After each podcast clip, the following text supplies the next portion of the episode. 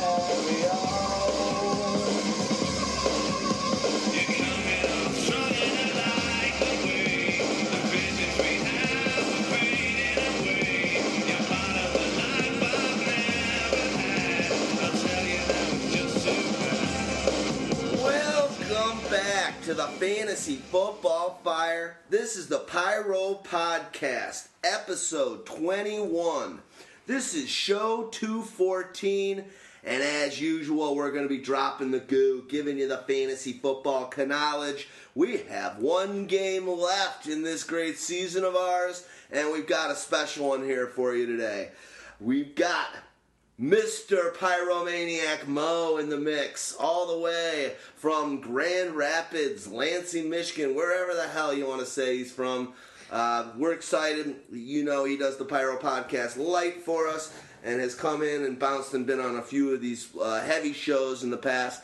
But we've never had him sitting here with us while recording, and we're excited for that. As usual, to my left, I've got Houdini. Across the way, I've got Stag Party. Dogmatica is out and about. I am D-Rex. We are Pyromaniac.com. And uh, it's exciting. We've got...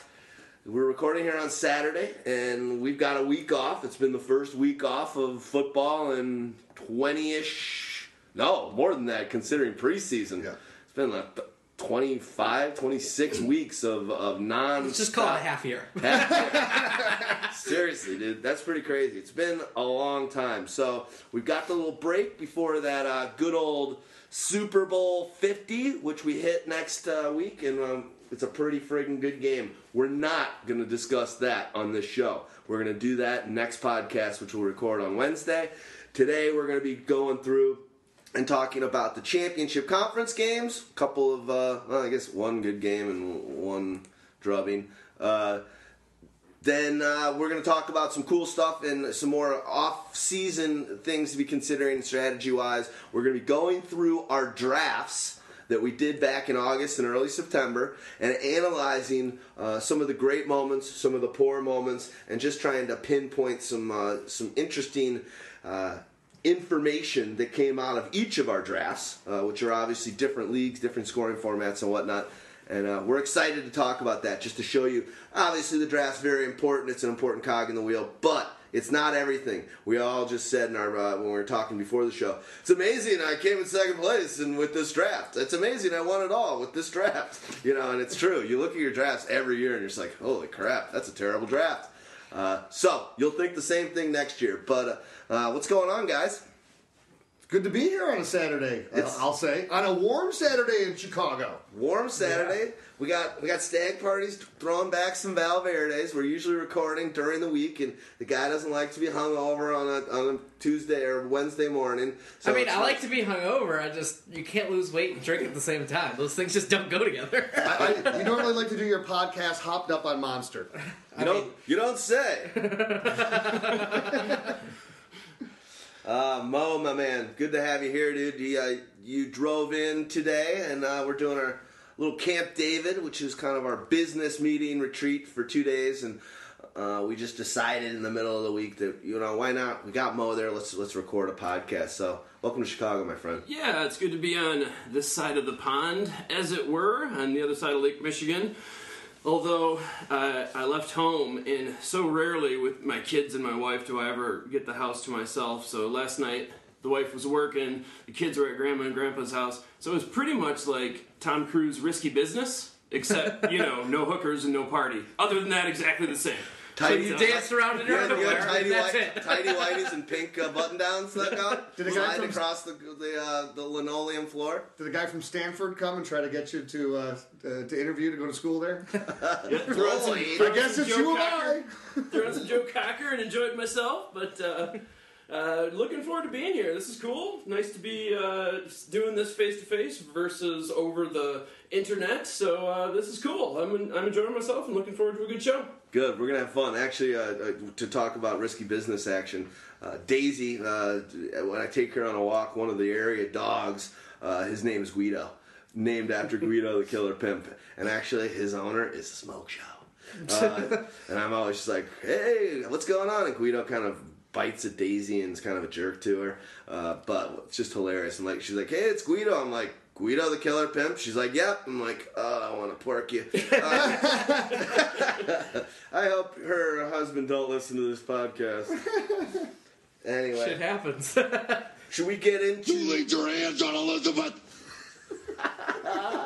I can't wait for these audio clips. This is going to be a good one. Well, should we get into the first game that took place uh, last Sunday uh, with the New England Patriots uh, showing up over at uh, the Denver? but did they? But did Not- they though? Not really. Did they really show up? I mean, we knew this was going to be a pass happy offense. They just abandoned the run game completely. Went with that college spread out style, toss it all around. It just didn't work. Uh, a lot of plays ended with you know Chris Harris covering Gronk, you know Aqib Talib on Gronk, and he still ended up with a huge fantasy day. Uh, What eight catches, 144 yards, and a touchdown. And that touchdown, how he didn't get a foot out and come back in is ridiculous to me. Ridiculous. Like, and then the fact that on the game tying play they don't look to Gronk, they look to Edelman. You know, you've got one of the best end zone producing tight ends, or one of the best end zone producing players in the history of football, and he runs a corner out and has a step on his man. He had a And the couple fa- steps. And the fact that you don't look at this guy and you try to throw it to a five foot eleven, uh, second best Jewish player in the history of the NFL says Is he really. Jewish? Yeah. Come on. right. I haven't heard Run of for the tribe. I did not know Jewish? this. Yes, I did not know this. I can confirm this for you. Wow. How have we never talked about this before? I, I'm shocked. You know, add it to that. Add it to the page two of the Great Jewish Athlete book. It's not a book. It's a pamphlet. uh, a trifold. hey, we've moved up from a one fold to a trifold. I'll take He's it. He's got the inside cover. God bless it. Amen. Hey, look, I am. I thought one of the big stories of the game was uh, Wade, son of a bum, Phillips. Uh, he did a masterful job on defense and uh, blitzed less than he has all season, and they just didn't need it. Rushing three guys, Brady was completely flustered. Um, I saw several different stats, but anywhere between 20, I saw 23 hits on Brady, 25 hits on Brady, uh, which was just amazing. He schemed uh, wonderfully uh, for their defense, and Brady was flustered, and I think Wild Bill was flustered. I thought that was one of the key points to uh, Denver's victory there. Yeah, Wade was awesome. You know, this is a guy who was out of football after last year, and then Yeah. gets uh, you know rehired by Kubiak to come in and, and do what Wade Phillips has always done best: coach defense. Yeah, Uh, great you know, job. And And and he's got he's got a nice little defense to do it with. I was reading uh, a, a report that had uh, Von Miller saying, yeah, in a couple of sack plays, he was trying to rub his balls up against uh, Tom Brady's face mask. that guy's nuts. So a, a couple things was interesting on the weekend. Uh, basically, Tom Brady had the slowest release time on average of any quarterback this last weekend. And that's usually never the case. These NFL next gen stats that they're putting out there are ridiculous. You should, you guys should look into them. You know, they've got average time of, of release. You know, average time it takes to get to the quarterback. Uh, you know, max max miles per hour with pads on. Because all, we've ever- all we've ever seen is these underwear Olympic fucking stats, and they don't mean a goddamn thing when, once the shoulder pads get put on. But when you see Martavis Bryant running upwards of 22 miles an hour, you're like, oh my god, that guy is fast. Where do you see before you go on? Where do you see uh, these next gen stats? If you just go on NFL, or if you just uh, go to the Google machine, type in NFL Next Gen Stats, they've got a, a great array of stuff. and that's So- NFL.com is Yeah, providing. this? NFL.com is providing it. It's all great stuff. Um, but yeah, Von Miller got to Tom Brady an average of 2.5 seconds. Tom Brady's average release time on the day was 2.31. And they say, you know, a rusher's not supposed to be able to get there. You know, he's got three seconds to get rid of the ball. Tom did that, and they still got a ton of pressure on him. Well, didn't they? th- There was a quote though from Von Miller before the game, was they're saying, you know, Brady normally gets rid of the ball around two seconds. He goes, All "Ah, I need is one. all I need is one. He is a machine, dude. yeah, free agent, too. Well, just Two with and a the- sacks for him in that game. Just with the next gen stats, not from this game, but a cool one I saw. You saw you said Martavis Bryant, 22 miles an hour in uh, the Green Bay game when Lacy had the long run. He was clocked. He didn't even get to 17 miles an hour, which speaks to his conditioning and you know his gut.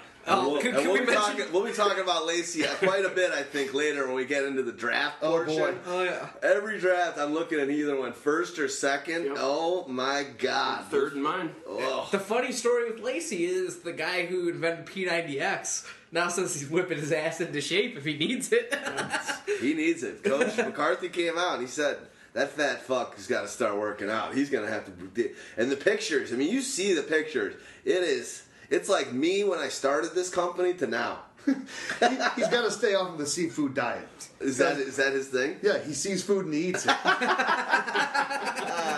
There you go. I like that. Oh my god. On the championship game, though, uh, or the two games, there was only five players that had uh, 100 yards, not counting quarterbacks. Uh, David Johnson, C.J. Anderson, neither of them rushed for 100, but all-purpose yards, 100 yards. Gronk and Olsen, of course. Only one wide receiver to go for over 100 yards, and that was my Pabst pick of the week. All right, Daisy. That was my Pabst pick of the week, Corey Brown. Uh, so only five guys, one wide receiver to go for over 100 yards, which I thought was interesting considering the four teams that played. And there were some elite defenses out there. I mean, they were all ranked in the top ten. Uh, no matter which way you slice it, New England being the worst, right, right at the cusp of top ten, but they're- they're still pretty good. I mean, imagine the difference, you know, if they still had that salary to keep Darrelle Revis around, to keep to keep other guys like that. But Malcolm Butler played his ass off, and you know, Demaryius Thomas wasn't great, and Emmanuel No, Sanders two wasn't catches, great. I think. two two for twelve on seven targets for Demaryius. And that's after being shut down for what one catch for thirty yards on thirteen targets the first time they played. Let's be honest. He had a terrible close of the season. Going in for a guy that was a, uh, you know, a second round, maybe even a late first rounder in many drafts last year, and with the love affair that everyone's got with wide receivers going into drafts next year, he really, really came in uh, going downhill towards the end of the season, just not paying off. Well, when you're looking at it too, like you talk about the stats for the Denver players for the team that won. When you got you got Emmanuel Sanders led your way with eight catches for 62 yards. Then you had uh, receiving wise Owen Daniels with the two touchdowns, but those were his only two catches for 33. Uh, you had Jordan Norwood two for 16. Uh, Andre Caldwell one for 15. Cody Latimer one for 13. Uh, Demaryius Thomas two for 12. Just garbage. Yeah. It was just garbage. It was this was all about the defense. That's why it's all about Wade Phillips. And, and we're and we're talking about you know Owen Daniels and his two touchdowns. His max speed was fifteen point four six miles per hour. Remember that scamper by Manning, fifteen point three eight. So Owen Daniels is literally on his last legs. If you're not much faster than Peyton Manning. That was also one of my favorite things when Peyton Manning did that run, and then they showed that the clip of the, of the defensive guys on the side, like, go, "Did you see him run?" Oh my god. Ridiculous. Well, he knows it's you know he said after the game uh, to Bel- Belichick you know it's, is probably my last rodeo or most likely my last rodeo something to that effect you know he's bringing his kids up on the podium to speak after the game I mean I think he's giving it his all leaving it on the field and he knows this is hopefully it I don't want to see him you know It's it. Here's I what mean, it, it's gotta be. on too long here's what it is. Hulkamania is dead. And I think the Panthers, I will foreshadow, they will crush Peyton Manning in this in this next. We'll talk about that on Wednesday. But no, but I, I, I think it's it's it's that defense is ridiculous. So who knows? But I, Yeah, I I, I, feel like Cam's Cam's I- a defense buster. I never say anybody's, you know, when good defenses are involved, you never know. True. I never say something's going to get gangbusters, but I'm excited to watch this one. Yeah. Well, and I know we're not talking about it too much. That'll be for the next one. But uh, line opened, I think, at 45, and it stayed there. And right now, the public is all over Carolina, and Like all over. All like, over. like Every, 80, like 80 90% of bets Oh have been God. on Carolina. the Sharps are all over Denver. And right now, uh, Denver is getting five and a half. It opened at three and a half. And what was curious is I was listening to one of the sports book sites that there's more actual bets placed on Carolina, but far more money on Denver, which suggests that the public who play who bets smaller Yeah. is all over Carolina, but the Sharps, the guys who know what they're doing, are betting big. Well, the Denver. line up as of Friday was up to six and a half. wow. So it's swung swung back a little bit here in the last couple. They got days. some bets in on them. Which And- site, by the way, which site do you like to use for that? Because I know you're. I use covers. I, I use a couple, but I think covers uh, covers.com is a real good one. And then th- they always like have the different uh, the different Vegas spots, right? Like the different casinos, and they t- they give. Covers.com comes up with their own. Okay. Um, there is another one that I often go to. I forget what it is offhand, but you can see about eight different of the Yeah. Vegas sites and see how they're um, differing, the, the different casinos. But Covers.com is a good one just because you can get into odds and scores and props, and they give you all kinds of extra information that's cool. Now here's food for thought. You know, one of the bits of news that came out this week, Davis and the Raiders are looking and talking to Sheldon. Uh, Yeah. That Putz that owns uh, which place he owns he owned the Sands he owns uh, Pelagio a place I stayed. Uh, he basically almost single handedly funds the Republican Party. Sheldon Atkinson, I think is his name, or- something Sheldon. Uh, but he's trying to get a new stadium for UNLV uh, and, and and then trying yeah and then trying to uh, also bring the Raiders to Las Vegas which if that happens now the NFL's always been anti anti Right. anti Vegas for Yeah. obvious reasons but who knows? You know, they they're saying that you, that you gotta you gotta go to where they can't kind of be uh, they can't go back and say, "Where go get your great stadium? You got to do what's best for you and your team." And then all of a sudden, it's like, "I got a great stadium in Vegas," and then all of a sudden, all the owners are to be like, "No." So what happens? Uh, you know, just as a discussion here, what happens? Say whatever you will, but what happens with gambling if so be it it's the Las Vegas Raiders? Well, it's weird how this On all- football. Uh, Is it is it any surprise that it would be the Raiders who are the team that would be potentially going to Vegas? But I think the other interesting news that's coming out in correlation with this is that San Diego is not going to go to LA next year. They're going to stay in San Diego for one year. For for one year. they're but taking their time. They also are renegotiating because they want the, the owner said I would I would like to stay in San Diego if we can get a, a deal done. So That's now, just so we can keep season ticket holders for one season. Well, that that's may be, fucking but at the same posturing like a motherfucker. Oh, well, it like I've got like if I need to make sales next season, I know how I make sales. I say I'm negotiating in good faith. I'm definitely not. Yeah, but at the same time, I think that the fact that they got the the bump first to be on with the Rams, that now they're able to now they have leverage when they're going back because you're going to lose us if you don't do something for us. So now then they get the thing done, and then you get the Raiders who are going, oh, we're going to go to Vegas, and then it's going to be okay. We're going to keep the Chargers in San Diego. Raiders go to LA with the Rams. Let's revisit 1982 all over again and uh, enjoy the Coliseum, boys. but the Chargers do not want the Raiders in you know Los Angeles. That's what it is. It's another team in their almost direct market. So the Chargers are better off going to Los Angeles than letting another team like the Raiders go there. For I mean, there's a lot of posturing going on here between all these guys. And when it was the Chargers and the Raiders, you know, going in on the stadium, you know, although one would have to switch conferences, you know, it didn't matter. But if they were in it together, it was better than suddenly then they dropped this NFL kingdom on you know Los Angeles that happened in Carson. So but there's a lot of different like political things going on there, and then just these sort of small animosities and infighting you could sort of see just over the market because that's going to be if you know San Diego does decide to say, I mean, you gotta think Oakland's leaving, and their first option is going to be LA, and then that's three teams in the Southern California area all battling for fans, and it's not like the Chargers are out there, you know, going gangbusters every game already. It's not. Think about it. Southern California, probably a ton of people that love football. Not gonna you know stereotype a whole a whole region, but I could also see a lot of people that aren't uh, you know that are either base. There's a lot of baseball teams Yeah. there. There's a lot of stuff you can do outdoors. There's a lot of active lifestyle type stuff that you can do. It doesn't seem to me that LA is a great market. It's obviously a huge market for, for people and just a, as a as a as a sheer number of people living in the area, but. Three teams down there, it's too much. Well, and also, where's you talk about it? Yeah, that they the, the fans. That's always been the problem with LA teams. They don't draw, and especially if you're not good. Well, the one team that actually has the, their arrow pointing up the most out of these three teams is the Raiders. Yeah. and the and, and they also are the one team that would have the most fans that they would already have built in Absolutely. based on their history of being in California all the time. The Rams, they've been gone for for what thirty years or whatever Plus, it's been, And every Yeah. and every St. Louis Rams fan now has totally disowned them. So Yeah. they're every St. Louis Rams fan now is a Bears fan or a Tennessee Titans fan. They're just like piss off. Kansas City Chiefs. Chiefs, yeah. Uh, Except but- that St. Louis hates Kansas City, so I, you know that's tough. They're on it now. The, the real thing is, you know, Las Vegas is sort of the same way. Like you think about the market in Las Vegas, you think about what's going on there.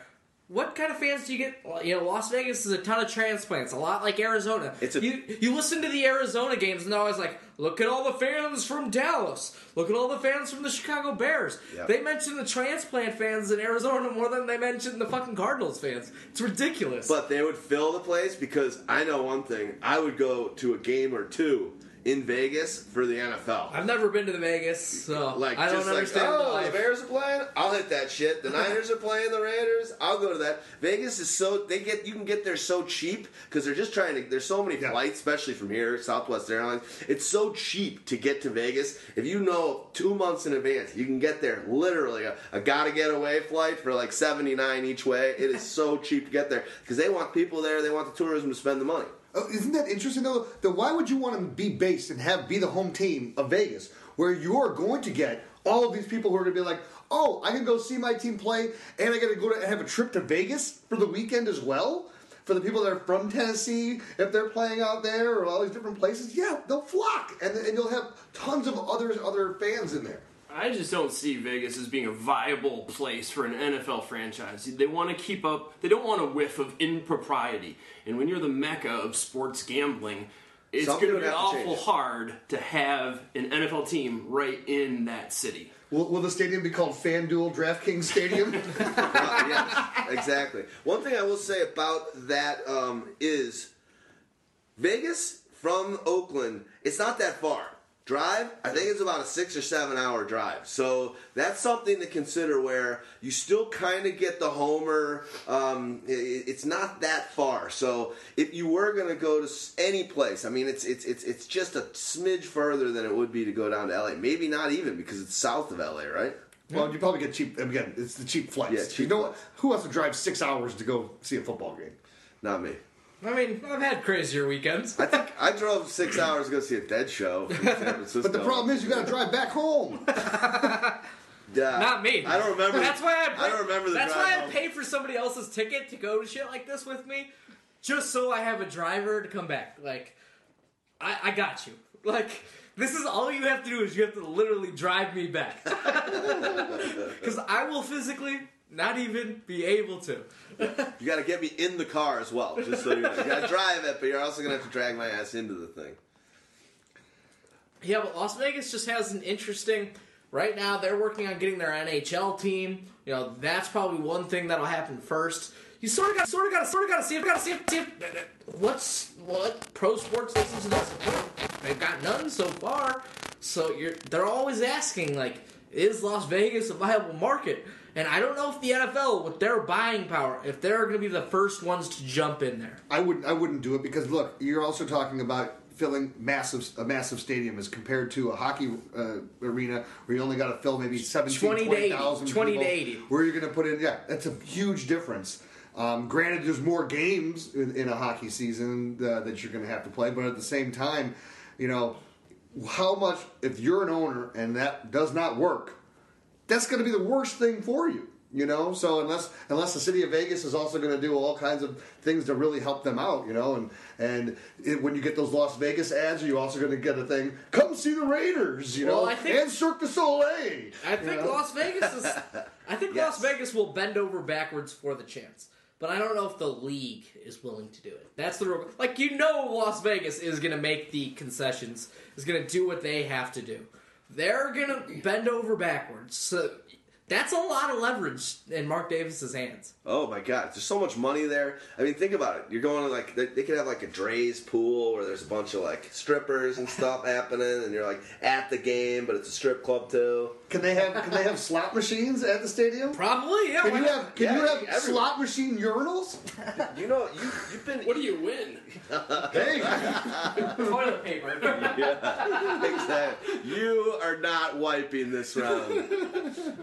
Oh my god, yeah, that's Vegas is hilarious when you're in in the in the airport and there's like Yeah. slot machines and there's like a couple a couple table spots and like smoking rooms. And oh, the it's like, smoking rooms. Good God, those are crazy. There, you just walk by and they open the door like, okay, I've had enough cigarettes. I'm good. I just smoked for an entire year. I always liked uh, my best friend from college. We did his bachelor party there, so we all kind of flew out. I was the best man. We were, uh, he got married in Sedona, so we all flew in. I think to uh, Phoenix, but I rented a convertible. And all the people and the, the guys in the wedding, we drove through the desert up to Vegas, got a room at the nice Venetian, so like there's the two towers. But I remember, I mean, we're just a bunch of hippies walking in there, looking like a bunch of hippies. There's always, you know, these call girls and strippers walking right in. They just kind of wave them by. But every time we walked in there, they demanded to see our card and make sure that we were actually staying there. And call girls are walking right by us. But yeah, every time, keep out the riffraff. I Make sure s- these guys are here on for real. I can see some Hunter S. Thompson and that drive out action happening. You can believe it. Hey. I'm your friend, but if I ever see you in the ring, I can beat you, don't you know? Yeah, yeah, yeah. So do we want to circle back to this Broncos and Patriots game? Is there anything else anybody's got? Well, in the Broncos Patriots, just because this is probably, hopefully, the last time we're going to see it, but what, the 17th meeting, I believe, between Manning and Brady. I went back and looked a little bit. Uh, Brady won the first six, and usually, you know, Brady's credited. He won 11. I think Manning's won six. But in the playoffs, when Manning is usually thought to kind of, you know, crap Flounder, the bed flounder. sometimes, yep. Uh, versus Brady, Manning's three and one, which I was surprised in the playoffs in the big games because he's not usually known for that. So, you know, just selfishly, I enjoyed seeing the matchup. It hopefully at least one last time. You know, that was cool. I didn't. I didn't have any problem seeing Belichick being unhappy at the end of the game either. No, That doesn't. That doesn't distress me one bit. And one of the big storylines is should Bill Belichick have kicked the field goal with Yes. five minutes left? That's uh, what everybody's talking about, second guessing the guy because he, that's what he does. He makes aggressive fucking decisions, and if they don't work out for him, they don't work out for him. He is the hoodie. You cannot. I mean, second guess him all you want, but he's got championships. What do you got? Yeah, and he's got conviction in his calls too. So Yep. you know, and, and there's no one on that on his team that when he decided to go for it on that instead of kicking the field goal, that said this is a No, bad we should, idea. no, we shouldn't do that. Right. So I was. I was like, I, I, well, when they were going for it, get those points, man. There's too much time left. I mean, obviously with the miss, Their offense had did nothing all day. it does not matter. You need the points. All of a sudden, you've eradicated that missed extra point, and you are winning the game, right? By like one point. No, you're No, still, no, You're you're- down you're 2 still- you're down two. no, you're still losing by six. Right. because they were down eight. they were down eight. It would have. It would So have they were eliminated down five. It would. I think taking away to that two point conversion potential. So, and I also wanted him to kick it selfishly because I was in my championship and I had Gostkowski and I needed to get those points. Oh, Houdini, you won. Quit crying. I crying. know it was good. Well, I mentioned earlier that the son of a bum, Phillips, was a, a big part of the, the win, I thought, for Denver. But perhaps even looking at the, the run game um, on both sides, really. Um, I think New England, you know, they'll finally it's catching up to them or it caught up to them. The lack of Blount, the lack of Lewis uh, really showed. Their their offensive line not being able to run the ball really showed. I mean, even backs out of the backfield. You know, earlier in the season, Dion Lewis was the man. Here we've got James White, 16 targets, five catches, 45 yards. And if you look at the numbers between uh, James White this year in this game uh, against Denver, and then you look at the numbers for Shane Vereen in that Super Bowl, stark contrast and, how, and just how efficient they were and their ability to make catches and their ability to make things happen after the catch. Now- I just don't know if James White has that little extra juice that they need. That's what I was going to ask you. Do you think it's um, more reflective of James White, the player, or perhaps maybe uh, the line not giving Brady enough Oh, time? it's James White, the player. Because Dion Lewis was leading the league in broken tackles, missed tackles, Yeah. anything you Yeah. want to say. Dion Lewis was electric. Uh, and I, I think if he's still healthy, you know, different things happen there. But also, if LeGarrette Blount's still healthy, they probably run the ball more. And somebody probably has a better uh, miles per hour than Tom Brady, who led the running backs in, you know, 16.8 miles per hour compared to uh, you know, all the other running backs that didn't, you know, match that speed. Steven Jackson? or, or get a chance to run it. One thing, Tom Brady, just a quick little overview.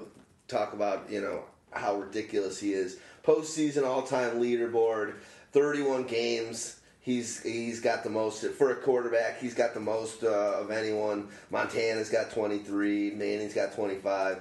Um, most postseason players by game, same thing. Uh, any position. Rice had 29. He's got 31. Vinatieri 30. Uh, most victories, Brady's got 21 victories in the postseason, which is ridiculous. Elway has like 14. Uh, game-winning drives, nine. Just he just owns everything. Best winning percentage, most division. Listen to this, and this is ridiculous. Brady's got 13. 13. It would have been 14 if they won that game. Oh no, 13 division championships.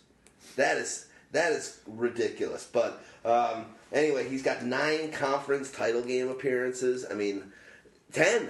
10. That was before the, the, the numbers I was looking at. So 10 times he's been in that conference championship. So Brady didn't get it done. It, it just didn't look like it wasn't their day, and you got to you got to tip your hat up to to Denver. Uh, but it wasn't. It, Brady's the man. He's he's he'll be back. And I, every article I'm reading is like the Patriots aren't going anywhere. We know that. They're situated uh, really nicely next year as far as the, the cap is concerned, so they should be able to return a lot of their, their big time guys. But looking on the other side of the ball, you know, we were talking a little bit about the rushing game. What do you guys think about CJ? Um, you know, I, I saw some stats. He is looking recently more like the guy we saw at the end of the season last year. Um, one thing I saw in games where he's carried the ball 14 times or more, Broncos undefeated. And in the second half of the season, now I saw two different stats resources depending on which site you went to, uh, but from week eight on, I'm going to say he averaged six yards a carry. one correct. site said 6.1, one site said 5.9, so I think there were, one was rounding up, one was rounding down probably, but I'm going to say six, and that was almost tops uh, for the league, looking a lot like he did at the end of last year. Here's the thing that, that is the question that, that bubbles up in my mind because at that same point in time where he was averaging six yards per carry, you had Ronnie Hillman who was averaging about three yards per carry mm-hmm. and still getting about the same amount of touches. And here we go in, in, in this last game, and Ronnie Hillman got 11 carries for 16 yards. The guy is completely ineffective. If he doesn't break the big run, he's worthless. Why wouldn't you have given the ball 22 times to Yeah. C.J. Anderson and just given Ronnie Hillman six or seven on the spelling when you want to, when you give him a rest? I think you'll see that in the, in, the, in this game. Hillman's terrible to watch too. Terrible attitude. Just like he's just ah, he's he's painful.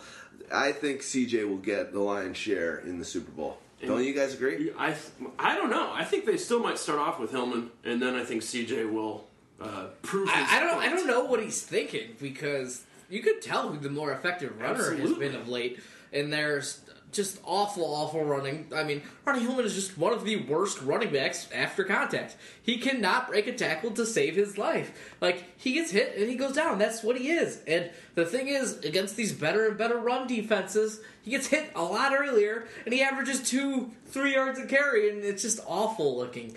And CJ's just got the ability to break one tackle that's going to pick him up a, a couple more yards every play, or the ability to take a defender three yards, to run into Luke Kuechly and move him two yards. And uh, when he's going doing that east west, there's still some forward motion going to him. And let's be honest, that's a body.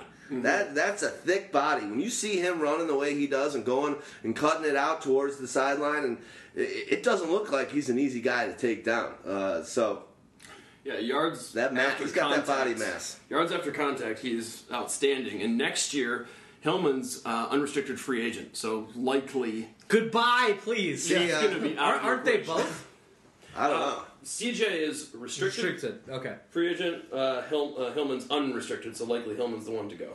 This beer is about to be restricted in my tummy. Valverde. No pukesters helping me to the left, and no pukesters helping me to the right. I hope to puke tonight. Oh, getting weird. Why don't you have some of his Bud Lights? That'll help. No kidding. Fourteen of them, maybe. Too bad you only brought a twelver. Uh, oh, true. that that was that was the cutoff point for me. I think Dog's got some silver bullets in the fridge. oh boy, I'm excited. But you know, just C.J. Anderson's got. I mean, if he had the volume of carries, I mean his his yards per carry were there this season. It's not like they just disappeared. Uh, it just didn't seem like he had the volume. It was 4.7, and then he, he wasn't the same player in the passing game. And whether that's because of how they run the offense, you know, Kubiak's not a major, you know, screen type of guy to the running backs. It's more of just always dump offs to C.J. Anderson this season, and he always seemed to be get tackled pretty quick. So that that was one thing that was a major difference. Um, and yeah, he just started off awful. Um, it looks like he's a player who thrives late in the season, but you know, same could be said for Fat Eddie. Well, let's talk.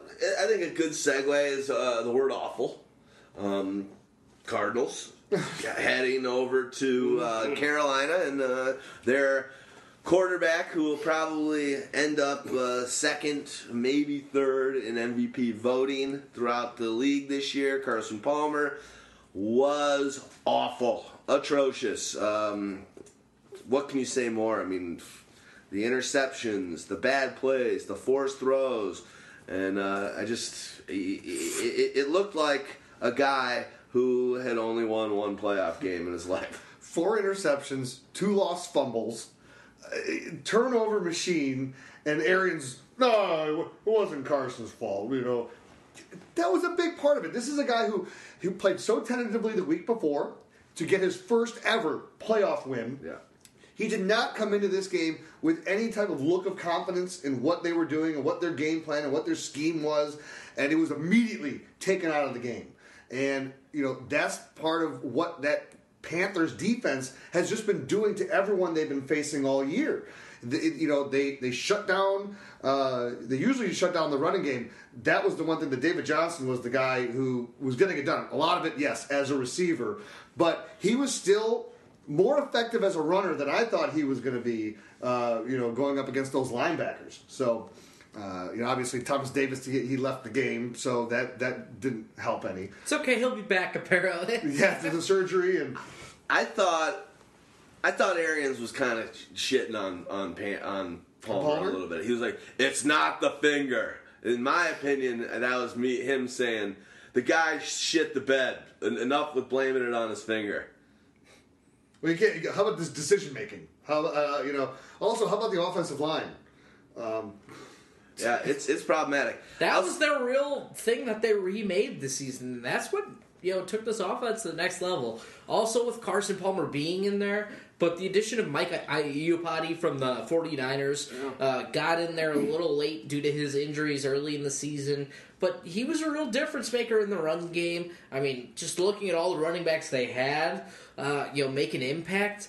It, it was it was good to see. I mean, I think this is a team with staying power, but this is also a team that matched up well with Carolina. Yeah. Carolina had one fucking healthy corner, one healthy corner that's worth the shit, and you've got you know the best trio of wide receivers Yeah. in the league, and you were not able to take advantage of them. Yeah, between their big three, Fitz, Smoke, and Floyd, 90 yards between those three wide receivers. how about the second leading receiver was Darren Fells?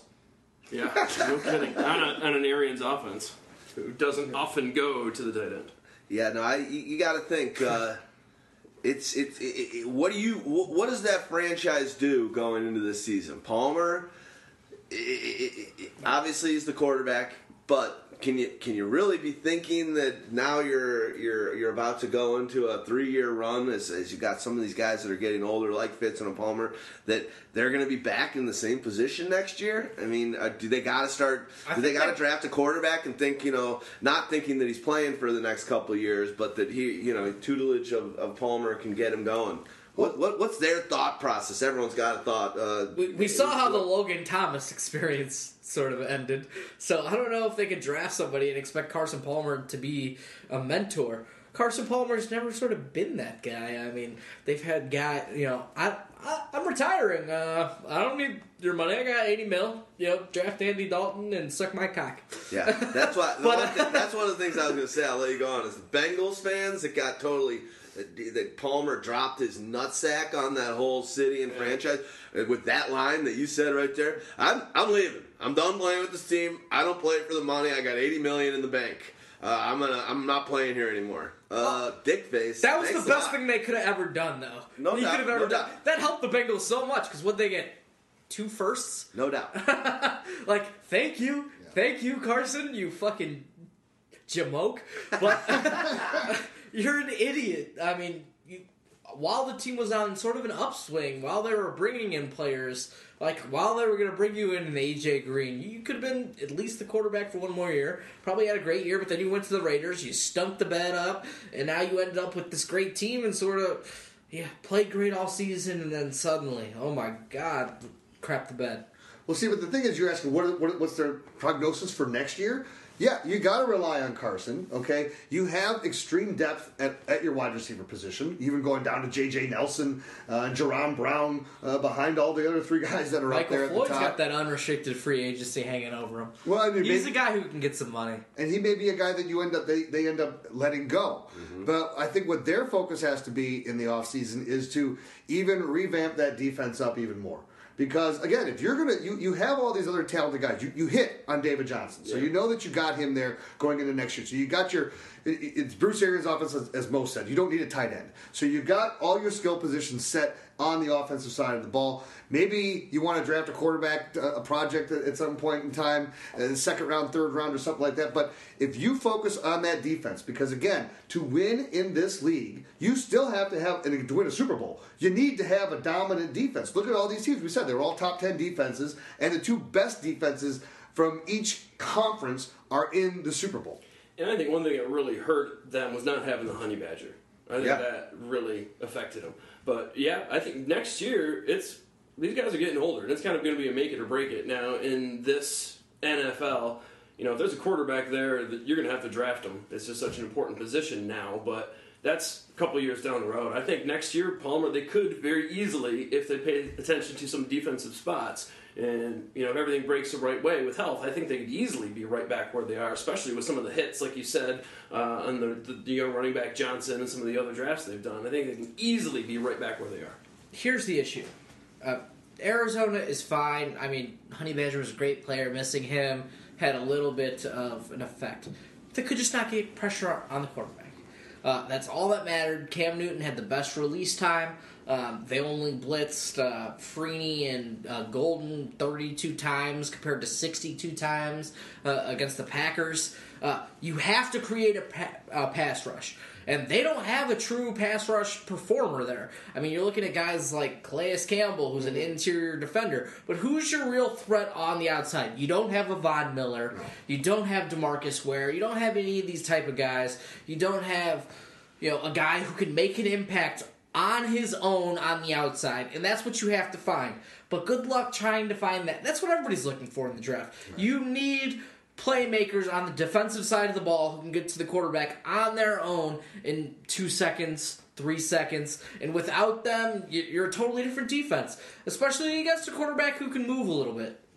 And to give some props to uh, Carolina's way, I believe it's from guard to guard, so their offensive interior line. They've only allowed one hit on Cam so far this season. So yes, Arizona needs Wow. Uh, or I'm sorry, one hit during the playoffs. Okay. One hit during the playoffs. guard to guard, one hit during the playoffs. So, two games. I'd be like, all the offensive linemen got to be killing Superman. Like, we are the shit. So while definitely We're Arizona needs some pass rush, certainly I think Carolina gets some props there, especially interior. I mean, literally, you've got the blind side protecting your blind side, and last year, we, we've seen that before. It, it hasn't been good. Like Michael You Orr that, hasn't you have that written down over there. Nah. That seemed that seemed about the most scripted that Stag's ever got. I like it. I like it. You're just you're a hater. Hey, I'm giving you props. I'm giving you props. I liked it. I Okay, liked I'm it. giving you props. I mean, the things that he's been able to do this season. We went into the season thinking this fucking offensive line is awful. Like they suck. Like Michael Oher is your best like outside player. How are they going to be able to stop anybody? Because he's had awful seasons. What was he in Tennessee last year playing the right side? It was awful there. And then you know Baltimore a couple seasons ago, he's awful there, and they let him go. And you know, a couple years down the line, it's like, oh, this guy's just not good. Like, he's got a great story and everything, but he's not. And then suddenly, boom, you know, they're there. You lose Kelvin Benjamin in the preseason. You think once this team loses Kelvin Benjamin, who do they have? Like, you got Greg Olsen, you got Cam Newton. Yeah, we know about the defense, but on offense, you, Cotchery. Yeah, those wide receivers. Um, Philly maybe, Brown? Maybe fifty percent of other NFL teams, if those wide receivers were there, they'd be starting. Maybe. no, no, not a chance. Ted Ginn was on this Arizona Yeah, he Cardinals was on team. these Cardinals last year. and couldn't crack the lineup. I mean, It's amazing and he's has their best receiver. Yeah. Uh, and he he shoved he gave it to him a little bit, you know, on that little nice Oh. little run, and then he had a couple big catches, and you know, it was good in the return game here and there. But he gave it to him a little bit, but he wasn't great. And what Devin Funchess caught a touchdown pass, uh, you know, great, but didn't do anything else. But Well, one thing I'll say about, and, and I'll I'll make this quick. I love Ginn. Obviously, he's got some elite speed, and a, he's like, he's got some something elite about him. But doesn't it seem like he's kind of uncoordinated? I've never seen oh, yeah. a guy. I've never seen a guy that's like an NFL player that can make a big play, but when he like catches the ball, he like can make great plays and he can tip a tap on the sideline. But he's also kind of very uncoordinated. Like he'll just kind of like drop. He'll do the Willie Galt drop to his knees sometimes, and it's just not a really. He's the opposite of a Martavis Bryant. There's nothing fluid. fluid about. Yeah. There's nothing fluid about him. There's, he's always kind of like he gets it done. Can't knock on him. I mean, this guy's been a huge, huge, huge reason why this team is in the Super Bowl. But when you're looking at him, it's like, man, this guy's like tripping over himself. He's too fast for his own good. But the ultimate key to why this team is in the Super Bowl is Superman. It is Cam Newton. You know, you look at and what's amazing too is that it's not like and Cam had you know his his best uh, uh, passing yardage since uh, his second year in the season uh, where he threw for 38. He threw for 4,000 in his first year. He only threw for 38, 37. But he re-energized with the rushing because he career high 35 passing touchdowns. Then got back to double digit with 10 rushing touchdowns. So he, 45 touchdowns that this guy uh, contributed on the season. And Championship. when you look at the fact that his, he was right at his career average for completion percentage at 59.7, which his career is 59.5. But what it was is when was he making these completions? All of his must-have completions, he was making them. And here's the other thing: when he gets Kelvin Benjamin back, and they need to add another, give him another weapon because he has so much developed and become much more comfortable in the pocket, moving around the pocket, extending plays, creating the plays, and then that's why he had so many of the big plays. You know, and you're throwing it to guys who drop the ball all the time, and Devin Funchess and Ted Ginn and, and, and all these other guys, and Jericho Cotchery who can't break away from anybody. So you got to give him ultimate props, and it's it's it's a testament to him because I know that I was pretty much writing them off because I had Cam as one of my high quarterbacks on my initial tiers, and then when Benjamin went down, I'm like, well, here we go, crap show again. Yeah, who's left for him to throw to? Right. You know, and it's amazing what he's done with those guys, Cotchery and Ginn and Funchess. I mean, between some of those guys, like you said, perhaps the worst hands in the league. I mean, maybe Davante Adams might give him a run for their money. But what he's done with these guys since week 11 in Carolina wins, Carolina wins since week 11. Their lowest scoring game is 31 points. That's just incredible. doing putting up those kind of scores with his weapons. Can we just talk about Cam Newton for the rest of the day? Because Rich Eisen had the segment on his show the other day where he just had four pages of Cam Newton stats and went through them. Basically, I- I'm going to give you a couple. Yeah. Because they're interesting. Cam Newton is the first player in NFL history to have 40 passing touchdowns and 20 rushing touchdowns in his first two years of his career.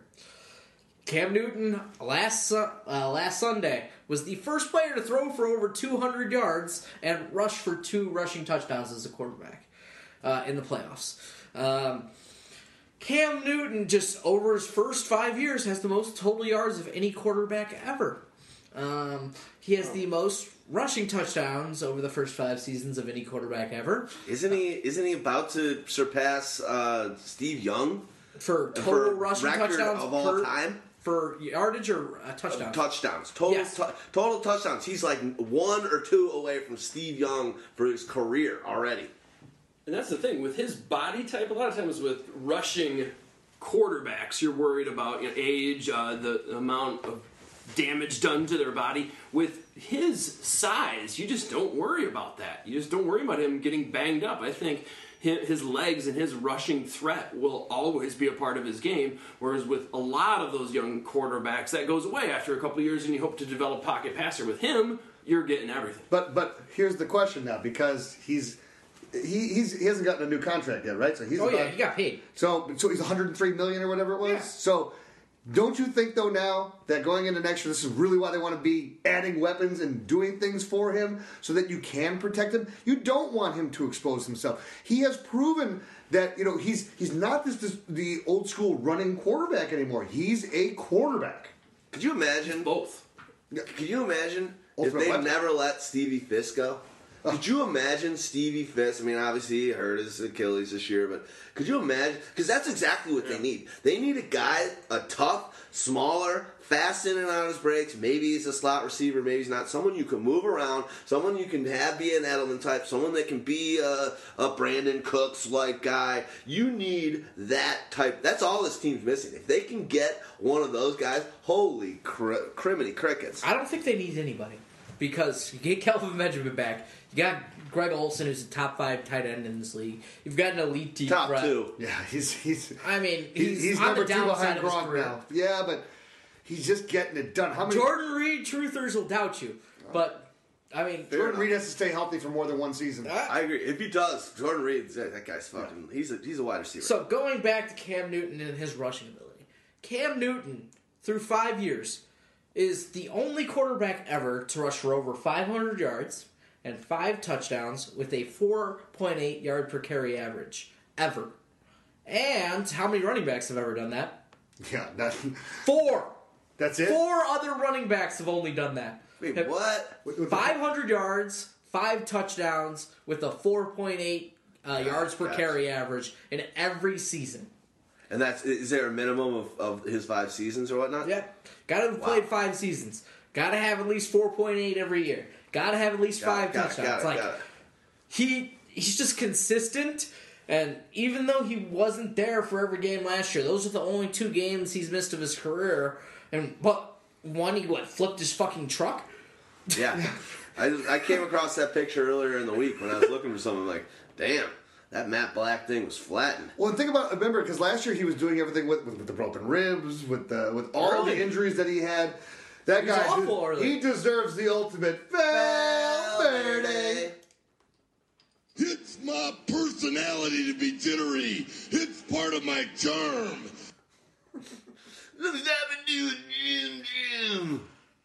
What, what, what, tell us about the audio. I'll give the music that we introduced, um, that we went into is the Chemical Brothers.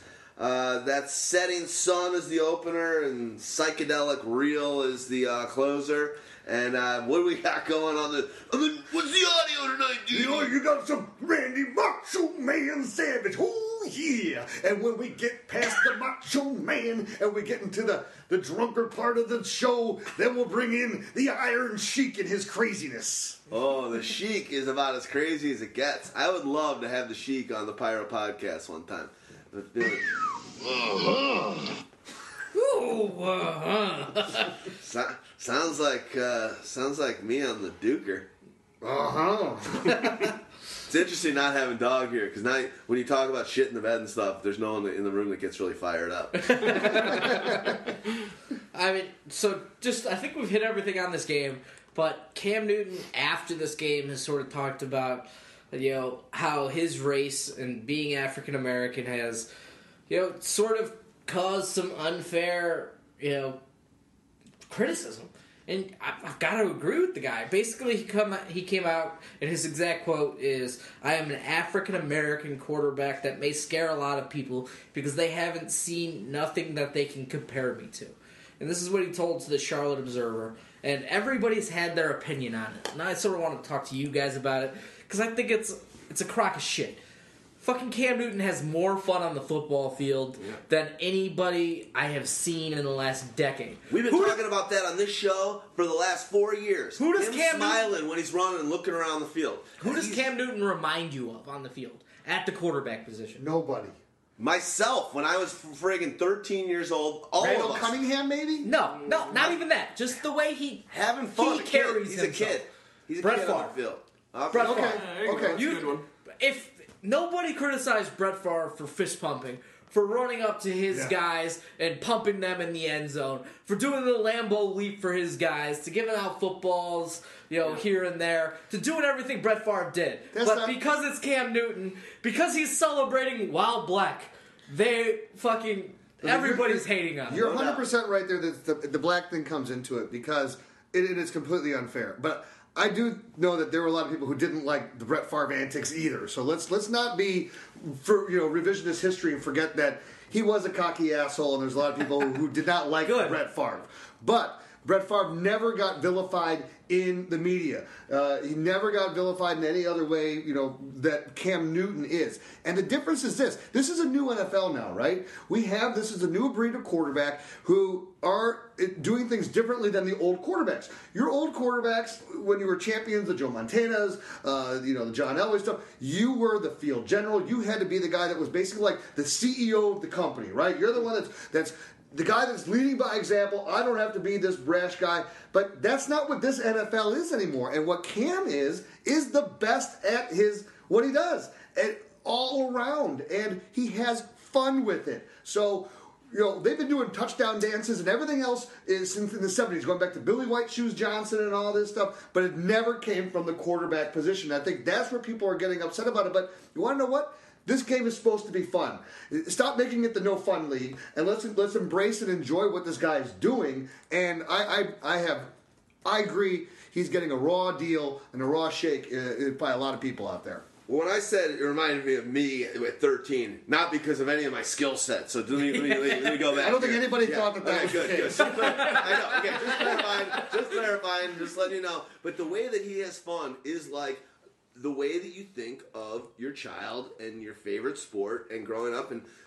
Fuck, that's the way it should be, and that's why Brett Favre is on a, a, a mountain, and that's why people think of him as one of the most entertaining players, and he's obviously had a very successful career as well. It's just when players in, just emit this enthusiasm and energy and excitement and fun, and, and just it's it's contagious. I guess it's only contagious when you're white, though, because if you're black, it's it's you Another little fag, worse than Michael Jackson. Jesus. The sheik, the to The jump in a little bit. had- but when it, when you're Cam and you're doing your thing and you're doing the dab and you're having fun and you're grabbing the ball and you're handing it to a kid in the front row that's wearing your jerseys, now all of a sudden you're you're an asshole. You're pompous. Your your your swagger doesn't match with my, me. And what it is before you go, it's racists. The people that are saying this stuff, you're a racist. Sorry. Yeah, and Stag, like you said, I thought it was an apt in a comparison with Favre, and I remember most of the Favre uh, flack, people not liking him, really, and maybe that's tainting it towards the end of his career when he was really sitting on the fence. I'm retiring. I'm not retiring. That's the most flack that I heard him get. Really, uh, I don't remember it too much for him behaving the way he did on the field a little bit, but certainly not to the extent that Cam is, and it's yeah, he's black, and it's a it's a terrible thing. But man, that's let's call it what it is. Well, that's what I'm saying. It was the media never vilified Favre. What I'm saying is that there are all the other NFL fans from all the other cities that teams that played against him. You were watching. You hated him. You got annoyed with him. He was, you know, just like As a Bear fan, yeah. Well, of course, as a Bear fan especially, but you know, even anybody else, it's like you know, because you'd go into a game and they would never talk about your team if it's a playoff game. Oh, it's all about Brett Favre. What Brett Favre's gonna do? The great Brett Favre. Where, where's John Madden? Uh, I want myself from Brett Favre. I can't do a John Madden impersonation, but the, thing, the thing is, we've now had what a black quarterback uh, on one side of the NFC for the last four years. You got Colin Kaepernick, you got Russell Wilson twice, and now you got Cam Newton. But Cam Newton's the only guy getting flack. Like, because he's a different kind of leader, because he's the rah rah motherfucker. People didn't like Kaepernick because he was kissing his bicep, but But I- that, the extent that they criticized Kaepernick was maybe half of the extent that they're criticizing Cam Newton. What about Donovan McNabb? That guy got criticized and vilified.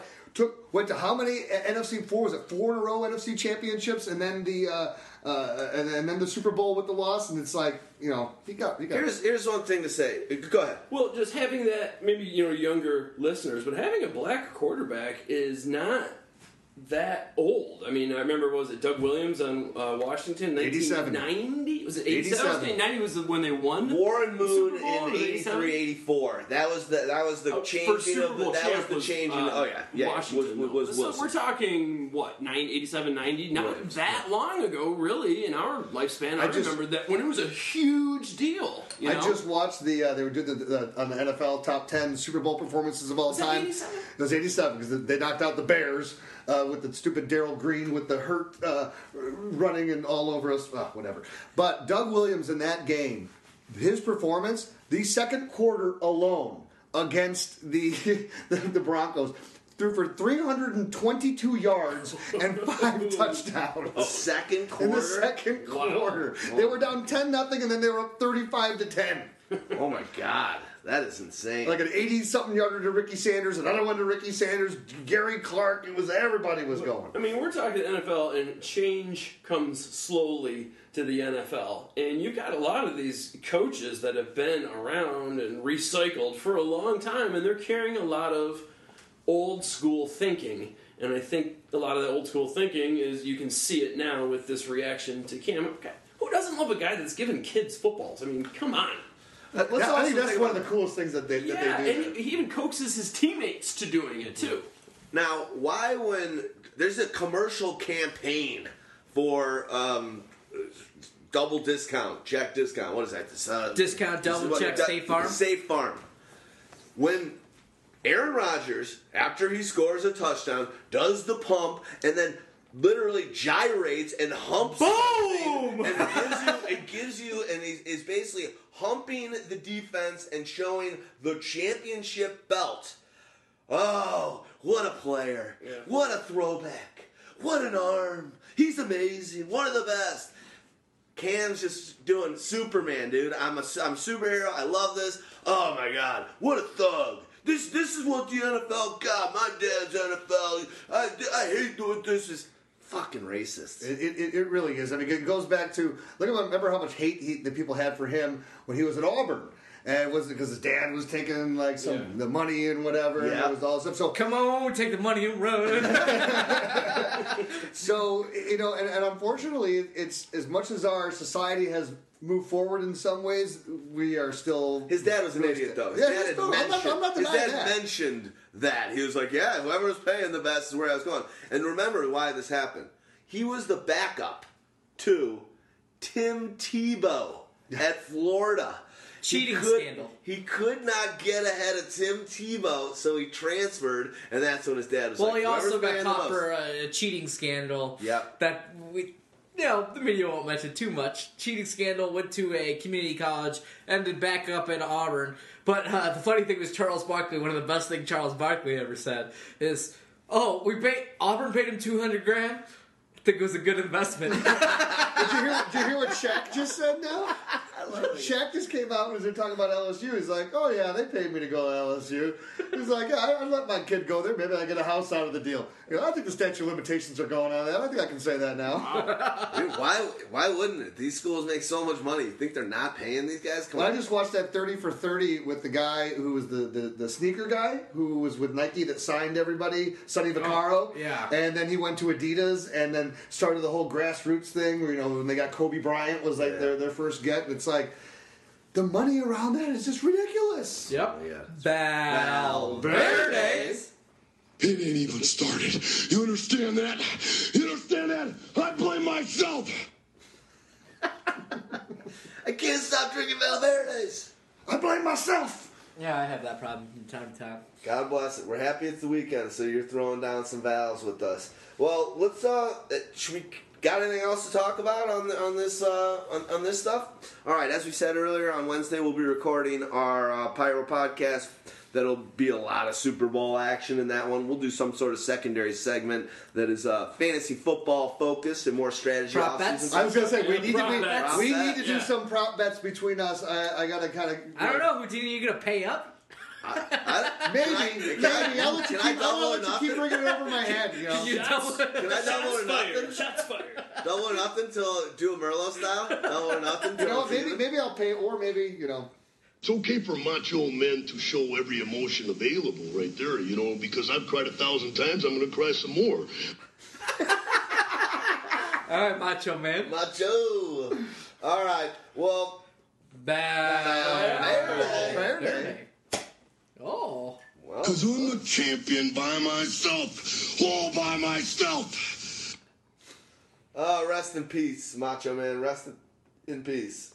Uh, well, we're not going to talk about it too much in the show, but we are going to do we are doing some exciting things with the Pyro podcast. It's a little sidebar Pyro promo. We're running a little bit long, so I'll make it fast. But uh, we're actually going to be moving this show after the Super Bowl. I don't know if it's uh, one week or two weeks after, but we're going to be moving the show um, off of our current platform. We're using Buzzsprout. It's been a great thing for us for the last uh, four or five years we've been doing this show. But we are going to be moving Mo uh, and Stag Party's Pyro Podcast Light and uh, this Pyro Podcast Heavy. We are going to be moving over to Blog Talk Radio. So we're excited about some of the opportunities that those guys are going to. Offer us and afford us. We're going to be part of a bigger directory. We feel like we can really uh, shine in their fantasy football niche. Uh, within their directory there, and uh, they've got some good people over there that are that are working with the company uh, and have asked us uh, if we wanted to join the fray, and it just it just makes sense for us. And uh, Mo, if you have anything to say, we're pretty excited. Just uh, you're going to be noticing that there's just going to be some changes to our shows that will be subsequent and a part of this move, but all good things and all just kind of moving in the right direction. Yeah, we're just trying to reach a larger audience by going to Blog Talk Radio. And uh, supposedly, you listeners, if you're already subscribed to us, if you're not, get off the bench. What are you waiting for? Uh, but if you are, uh, you should not notice a disruption of service. If you're uh, subscribed via iTunes, Stitcher, wherever, uh, sh- everything should continue like normal. Perhaps uh, the one little caveat you might notice is you might get some past shows sent to you, but uh, you know, delete a few and uh, of the past ones, and everything after that should be just like normal. So it's not going to upset your uh, Exper- current experience. exactly. And if it does, uh, the the Blog Talk Radio team will be in Houdini's first installment of Bitch Slap next year. uh, this is an important thing to us because we don't want to change, and the people that have been with us, that are new to us, and have been around for since day one and have been listening, we do not want to change and have you have to have you change or uh, you know do anything differently. But we're excited to. We're going to be doing some more.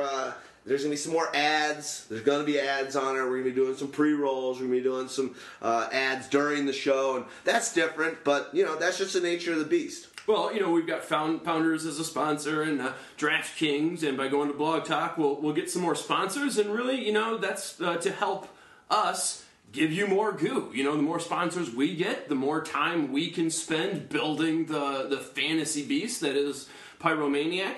And uh, we, we've talked, uh, D-Rex, you and I have talked to uh, Pod Vader, Jay Soderberg. You know, Yeah. he's uh, over at Blog Talk Radio now, and uh, he really got it smooth, worked out over there. So you know, you're you're not going to notice any disruption, and if anything, things are just going to get better. Absolutely, and we're going to be doing some other changes. We're uh, going to be talking this weekend about possibly doing some more uh, periscopes, maybe some uh, some. Um, there, there's other blab is a new format that uh, we're we're going to consider maybe doing, but getting some more video into the mix.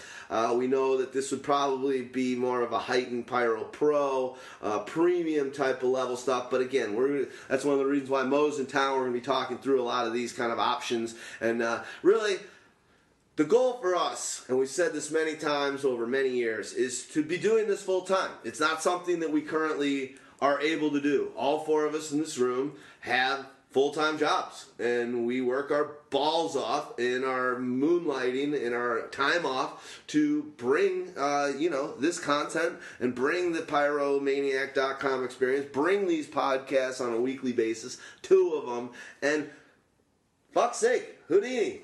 Wouldn't you love to just be doing Pyromaniac the whole time? God, Imagine yes. what we could be delivering to you guys listening if this was wake up, Pyromaniac, go to bed, hump my wife, maybe jerk off, uh, and then the next day you get to do Pyromaniac again. This is the goal. And by moving over to um, you know Blog Talk Radio and some of the other moves that you'll be seeing on our site, uh, that is the reason we are trying to be able to achieve this. Play it again. Hit it again. Oh, boo! Oh, did you overtalk it? It. All right. All right. cool. Well, we'll, we'll be um, we'll be talking more and more about the, the transition, and, the, and you'll just be noticing some things. But appreciate uh, appreciate you guys being with us from day one, and you new listeners, we appreciate as well. If you haven't, hook us up, uh, get us a review um, up on uh, iTunes, and uh, there's another last thing that we'll mention here. Somehow our show on iTunes split into two. It happened three years ago. We thought we paid someone, a consultant, to fix it, and somehow iTunes is resplit into two shows. So the Pyro Podcast is in two spots as two different shows on iTunes. What has happened here as a result is a lot of the people that have been giving us reviews over the course of the last six months, seven months, have been doing so on the newly split podcast version of the show up on iTunes. And as what we're going to do is we're actually going to have to delete that show. We're to um, we want only one show because that's to help us in the news and noteworthy. That's to help our stature and being able to have our episodes shown. It's to help us instead of you know two, there's one. So we won't go into it too much right now. I'm not even to ask you guys anything to do, but.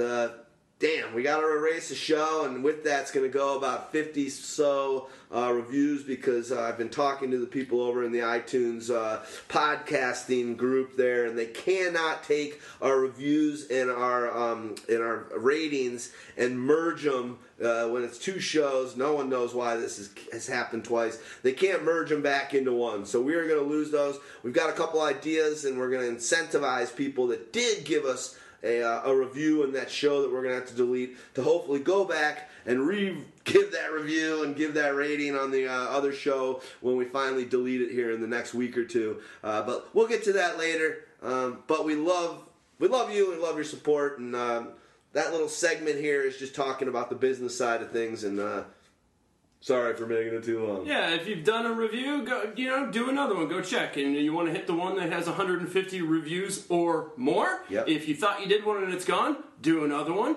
If you already did one that has the one for 150 reviews or more, you know what? Everybody's got at least two emails or three. Find another email, leave another review, and we're talking about ways to give you a kickback uh, for showing us the love. Absolutely. Okay, well, sweet. Well, um, you know, segment Dig it. two, segment two here is going to be a fun one. Um, you know, as we talked about earlier in the show, drafting is obviously a crucial thing for your fantasy football team each season. Uh, it's not the only thing. That's why you listen to Pyro and do pickups and do all the other good stuff. But what we are going to do on this show is go through some of our drafts and pinpoint some of our best picks, some of our worst picks, some of the best picks in the league by others, and just point out some of the gems and, and that you can find and get players that uh, you know I'll just high level just tell you. I mean, you know, a guy like Allen Robinson, I grabbed at the very end of the tenth round, and uh, in, in a draft, and there's always that value, and that's why it's not. There's no off season of fantasy football, and hopefully this segment and talking through this draft will really show you kind of it'll it'll put that that light in your in your mind and in your eyes like wow study now study hard figure out a little bit of a strategy but just understand draft's super important and if you kill it wow you, it really helps you uh, but at the same time uh, learn from past mistakes and uh, we say always audit, review what you did this year, review what worked for the team that won the championship, and I think looking through uh, drafts from four different fantasy football gods, um, just kidding, uh, drafts.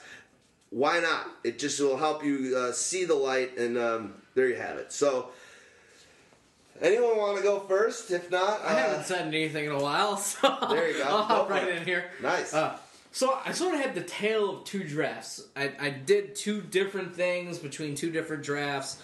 Uh, you know, similar sized leagues. You know, twelve team leagues. What do you mean know, did two different things? Like two different draft philosophies going into it? not really different draft philosophies. I I strayed from my hard long you know provision and tiers and went with the fucking basically the first round went with chasing the run. So instead of drafting my top overall receiver, you draft C.J. Anderson in the first round, and you regret it for the rest of your goddamn life. But the thing was, going into my drafts, I always said I was comfortable with one top eight running back and a top ten receiver, or uh, a top ten running back and a top eight receiver. Uh, I got that flipped around a little bit. So I always said that was the only way I was comfortable coming out of the first two rounds. I didn't like it any other way, so I always made a point to get one of those guys. So C.J. Anderson was my number five ranked running back going into the season. Uh, I drafted him over you know Julio Jones. The thing is, you learn from that. Top drafting the top overall player, you know, at a position or a top two player, dra- drafting him versus drafting a guy who's five or six on your tiers, just has so many advantages.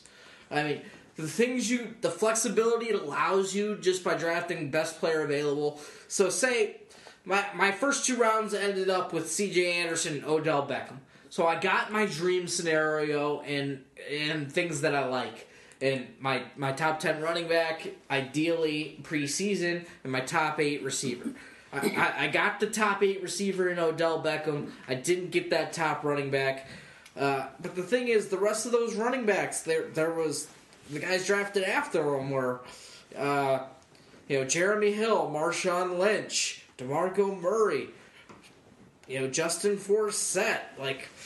Which Lamar Miller? Yeah, Lamar Miller was better, but that was in the third round. Like, which of those guys was really better at the I'll- time? Let me ask you a question because in my league it was kind of the same situation that you had, but it was reversed.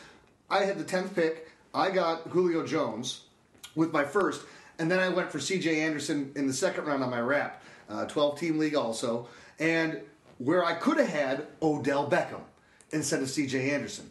And this is the thing where it's. I've always was the guy who was like, okay, it has to be running back, running back, and I've fallen off of that. But now it's almost like this year told me I'm done. I am done drafting running backs in the first two rounds, first three rounds, and I am going to grab these stud wide receivers that, that put up more points because year after year after year, it's the running backs that are taken in rounds 5, 6, 7, 8, 9, 10, 11 that end up at toward the top. I, I think we need to go out for beers and join a support group because I too drafted C.J. Anderson. uh, and you know, okay, he had a great second half of the season, as we kind of Uh, mentioned. great, still That- that- pushing that's, it. That's not, Okay. that's- yeah. One great game against New Okay, England. decent I second mean, half of the season. seven point five points a week, like Yeah. because it was just yeah, he was great in terms of yards per carry, but he wasn't getting carries. Well, did you guys hang on to him by the time? I mean, he didn't start turning There's around also until like that week option. eight, week nine. I didn't have him by I- I at that did. point I did. anymore. I did. you? I just can't drop my first round pick unless they're injured. Like it's like I drafted him for a reason. Well, Can't drop him. Yeah, he's a, st- he becomes a stash Yeah. on your on your. on your Going roster. with what you said, you know, and I was always like that as well. Running back, grab a running back, grab a running back. But boy, with the volatility at the running back position, whether it be injury or whether a guy you know shows up one season, Eddie Lacy drops off the face of the earth the next season. Now Eddie Lacy, to, to give him a, a, bit of a benefit here, his uh, offensive line, according to Football Outsiders, I think it went from roughly two years ago ranked fifth last year, roughly ranked eighth this year. Football Outsiders gave him the 25th ranking for offensive line. Still, Eddie Lacy's got a lot of fault to shoulder, uh, but Tubby. with the Sugar. volatility there at the running back position, I too, I think I'm going to be going, especially in PPR leagues, uh, going to be looking for wide receivers. Now, here are some numbers that I know we've all kind of uh, tweeted or talked about. I brought this up with uh, Josh Moore uh, a couple uh, podcasts ago, but just 22 wide receivers went for over a thousand yards. Seven running backs went for over a thousand yards. Ten wide receivers put up double-digit TDs. Five did it with rushing for running backs, and uh, if you count their receptions as well, there was seven. Um, 14, now I picked kind of an arbitrary number, but it was a number where I found some discrepancy, right? So I found a, a big window here. So I picked 245 points in PPR uh, formats. Wide receivers that scored over 245 points this year, 14. Last year, 13. How many running backs did it this year? Two. So, if anything, that, that old school mentality of you got to grab a running back first, just look at how many running backs went down, the, the volatility. I'm going heavy wide receiver and going for my mid round, especially late round home run swings at the running back position. I want some uh, security. Not only that, I'm also not going to go as sexy early round up. I mean, if you can get a second guy, a second wide receiver, like a Hurns or a Decker, you know, I don't think Decker had a double touchdown game this year. I'm just kind of going off the top of my head. I don't think he did, but boy, almost nearly every single week, mm-hmm. that guy's scoring. And if I can get some security at my second wide receiver and grab a big wide receiver with my first pick, I'm going to be pretty happy with the amount of running backs that can surface in the top 12 from week to week. I agree, and, and here's the thing too. Like looking at the top running backs that were taken in, in my draft. So in the first round, Eddie Lacy went first. Yep. Uh, did not pay off. Peterson, okay, that one worked. That was the, about the only running back Right. drafted in the first round that So here you go. paid paid off. Marshawn Lynch, that one didn't work. Jamaal Charles, he got hurt.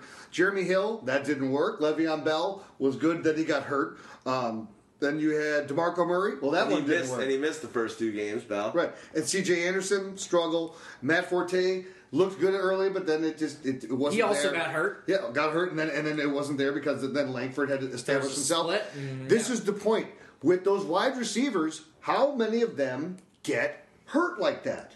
You know. So Dez Bryant was the guy de- that went down. It depends when you draft. It depends when you draft because you had Jordy and you had Kelvin Benjamin, who are each considered top Yeah, fifteen true, wide true. receivers. So those are two big guys who went down very early. I think Kelvin Benjamin went down in the you know second week of training camp, Yeah. and then Jordy went down to what preseason game number two.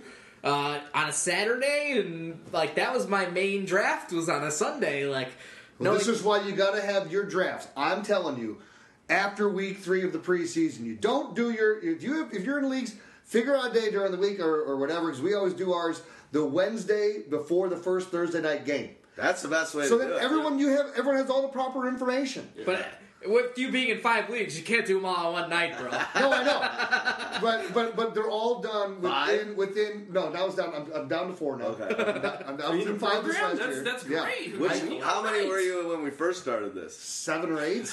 there we go. Okay, so we're, we're weeding them out. yeah. So just sort of looking at the running back position in terms of you know fantasy points scored by a team. Here are the first four teams. You can sort of see what they all have in common. So Arizona running backs scored twenty three point two. Uh, Philadelphia Eagles uh, were second. They scored twenty two point seven. Uh, New Orleans Saints scored twenty two point five. New England Patriots scored twenty two point two. Uh, so sort of those high pyro power ranking teams in running backs, they've all got a split. And then looking at it, you got the Minnesota Vikings, but then after that, you've got the Tampa Bay Buccaneers and the Doug Martin, Charles, Charles Sims, who's an underrated player this season. Yeah, totally. Um, and then you've got Atlanta Falcons, who are carried by uh, Devonta Freeman, but you know who we expected it from Tevin Coleman earlier. Right, right. Well, you did. No, I didn't. I, I, I didn't expect anything from either of them. Okay. So I will. I, will- I will stay by what I said. I Devonta Freeman surprised the, the effing hell out of me this Well, year. to give you a, a tip of the hat, Stags, I remember we were doing a, a podcast, and this was before he broke out. He was one of your uh, flex picks, and that, it was a great. That, that, that was the week he paid off. yeah, because that was before he had done anything. basically, he's the only running back there. Yeah, it's a we good yelled, running we yelled at. Stag Party a lot last summer on why you like Devonta Freeman. The same reason I yell Valverde. My curiosity is killing me just like a cat would be killed by the curiosity, yeah. But yeah, of the top 10 teams, only two of these teams had a true workhorse running back. So every team is sort of going with a little bit of a split. You've either got a guy who's taking third down work, you got a guy who's taking goal line work, you got a guy who's taking, you know, all the carries. So you got to find a way to find the guy. Like if you can get AP, But you got to spend an early pick on him. But I'll tell you, with AP, even as an owner of AP, he was getting way too. McKinnon was getting way too much opportunity. That first game, remember after the first game, everyone was like, "Oh my god, I drafted AP with the first overall." Zimmer gave him what. 11 carries or something like that. Then all of a sudden you're wondering if Zimmer is still giving him give, giving him yeah, sane, but giving him shit because of, you know, the off season that he went through last year and you're just like, "Oh my god, did I screw up?" You thought it was no way that AP could There was McKinnon was getting a lot of action. McKinnon didn't get anything until the last four games of the season. Who's who's the uh, who's the Asiata, the Yeah, best Asiata was getting a lot of third. It was just like even when even on tries where AP is crushing it and he can catch out of the backfield, he was never. I mean, it's so frustrating. He was never in on third down, never. And so to think what AP was able to do, even where I even think that that the Vikings were installing this kind of. Oh, they're giving the ball to a number of people. There is sort of this committee, even in that situation. Well, I've lovingly named it a, a community when you've got three. And heck, you you know New York Giants they had four guys in their rotation at times. You got teams going be well so, beyond. so what are, two. what are the levels here? We got committee, got Community. So what's four? I was, I We was said it was. We said it was county. We said it was like the, I'm in. I live in Cook County, so if you got like if you're the New York Giants, it's the county. You got All like right. too many guys. You Got a county of Oh, running yeah. backs. A I county like running it. backs. We're patenting this shit. We got being that that workhorse running back is kind of a, a bit of a dinosaur position. Don't really have many teams doing that. One, I think going forward next year, uh, I've never been a, a handcuff guy. Not that we're getting personal, but um, that's for you. his wife. His That's for you, I baby. Guess his wife has been. Um, but never been a handcuff guy. But however, if I do end up with one of those workhorse, you can bet one of the the things I, I think I swung and missed at or I didn't do properly. And by the way, if you don't do this exercise that we're talking about, going back and looking at past drafts, I mean, in life in general, right? Looking at mistakes you've made in the past, uh, thinking about your past decisions. That's a, a, a great way to you know improve your future, right? Absolutely. Um, same thing here in fantasy. So do the exercise we're talking about. Go back and actually look at your draft, not only what you picked, but what other guys in your league picked. And a place where I, I messed up on the Pyro League, drafted Lev Bell, did not lock up a handcuff. And, and why looking why the hell not? Lev Bell was out for the first I couple mean, games. Why one- didn't I get William? That was stupid. you But know? then the thing is, you would have dropped him. You would have dropped him in week four, Probably. and I would have had a top ten running back picking up off the waiver wire. Like, there's there's a lot of things in hindsight. Like, yeah, I could have done better. Like, you can't predict all these things that happen in the NFL. So you got to be ready to be fluid on that weekly basis. You got to be ready to pick up the Tim Hightowers, you know, over the CJ Spillers. You got to make the right moves because you know you look at that. You know, suddenly, you know, it's a Wednesday. You've got ten minutes to make a move before anybody else knows about this. Do you pick CJ Anderson or do you pick Tim Hightower? Like you're thinking about this is one of those sort of pickups that's like, hey, CJ Anderson's been the guy. Tim Hightower's been nowhere near this fucking team. And then suddenly it's like, okay, I got the second guy. And yeah, it's the second choice, but it's better. And see, I, I, took two guys in one league over uh, a Hightower. I took it was Cadet and uh, Spiller. Ugh, the league that I won, I took Hightower. But here's the thing I'll, tell you about running backs. You talk about the workhorse back. You know? This year we only had one running back with more than 300 rushing attempts. That was Adrian Peterson. You go back five years, 2010, you had eight, and you had Maurice Jones-Drew who had 299 carries. It's completely devolved. That's why when everyone's going, okay, oh, I got to get this top running back, whatever. The fact is that the top running back changes every year. That there are no workhorse backs anymore. The ball's getting spread around, and there no there are hardly that many running backs that are breaking 60, 70 yard runs for touchdowns anymore. However, think you know Jamaal Charles got injured, Lev Bell got injured, True. so there, there's a few that did get injured. And so what I'm suggesting is if you land one of those, even though there's few, if you land one of those workhorse guys, I'm going to look to look at where his handcuff is going ADP, and I might draft him around early just to ensure. Now, one thing I noticed doing our exercise looking back in my high school league, six of the nine running backs taken in the first round were either busts, a la Lacy, maybe even CJ Anderson. I kind of Jeremy. Jeremy Bust. Hill, Hill. Don't you try and get. Don't you try and take C.J. Anderson out of the bus he was a bust. were injured, Lynch or Charles. So six of the nine injured or did not live up to expectations. Run, or I'm sorry, wide receivers. Nine taken in the first two rounds. One was lost to injury, Dez, and maybe two were disappointments, Calvin and Cobb. Depending So- on when you draft it. Because you got to throw in the Nelson. Because some people draft in August, man. They oh, draft Right, early. right, So you got to throw in the Nelson draft But early. those I'm just but, saying. but Cobb, Cobb was and and Calvin. I'm saying first round, about- we're six of nine running backs you complained about, whether from injury or bust. Nine wide receivers in the first two rounds, and only maybe three you would complain about. So again, odds are better going wide receiver. One question I've got for you guys. Let's think about it. I like the point that you made. Okay, so Le'Veon's, we're going to expect he's coming back healthy. You got um, the the other the other uh, running back that you you mentioned Jamaal Charles. Jamaal Charles coming back healthy. Gurley. Okay, now Gurley looks like a dynamic, explosive player. We like what we saw from an Adrian Peterson, thirty schmurdy. He's he's you know he's still getting the most carries, and he's he's he's probably he's the best running back. Who else? added? looks like uh, Lynch, who's been a stalwart for the last handful of years, might retire, but even if he doesn't, he doesn't look to be the same. Who else besides these four that we just mentioned could potentially? Arians out of the mix, even if he's healthy. They don't. Even, they're not. He's not even going to be back Doug on the Texans. yeah, yeah, Doug. You got to throw Doug Martin the piss out of me. and. Devonta Devonta Freeman. But yeah, I, I agree that they're both Those risky fucking propositions. I agree that these. I'm not sitting here standing up for these guys, but these guys are at least in the conversation. I agree. Doug Martin, Devonta Freeman, and depending on where Lamar Miller ends up, Lamar gonna say Miller. Lamar Miller. Yeah. Besides that, Would you and like David Lamar- Johnson. Latavius Murray. David, David Johnson. Johnson. David Yeah, Johnson. David Johnson. Now Lamar Murray.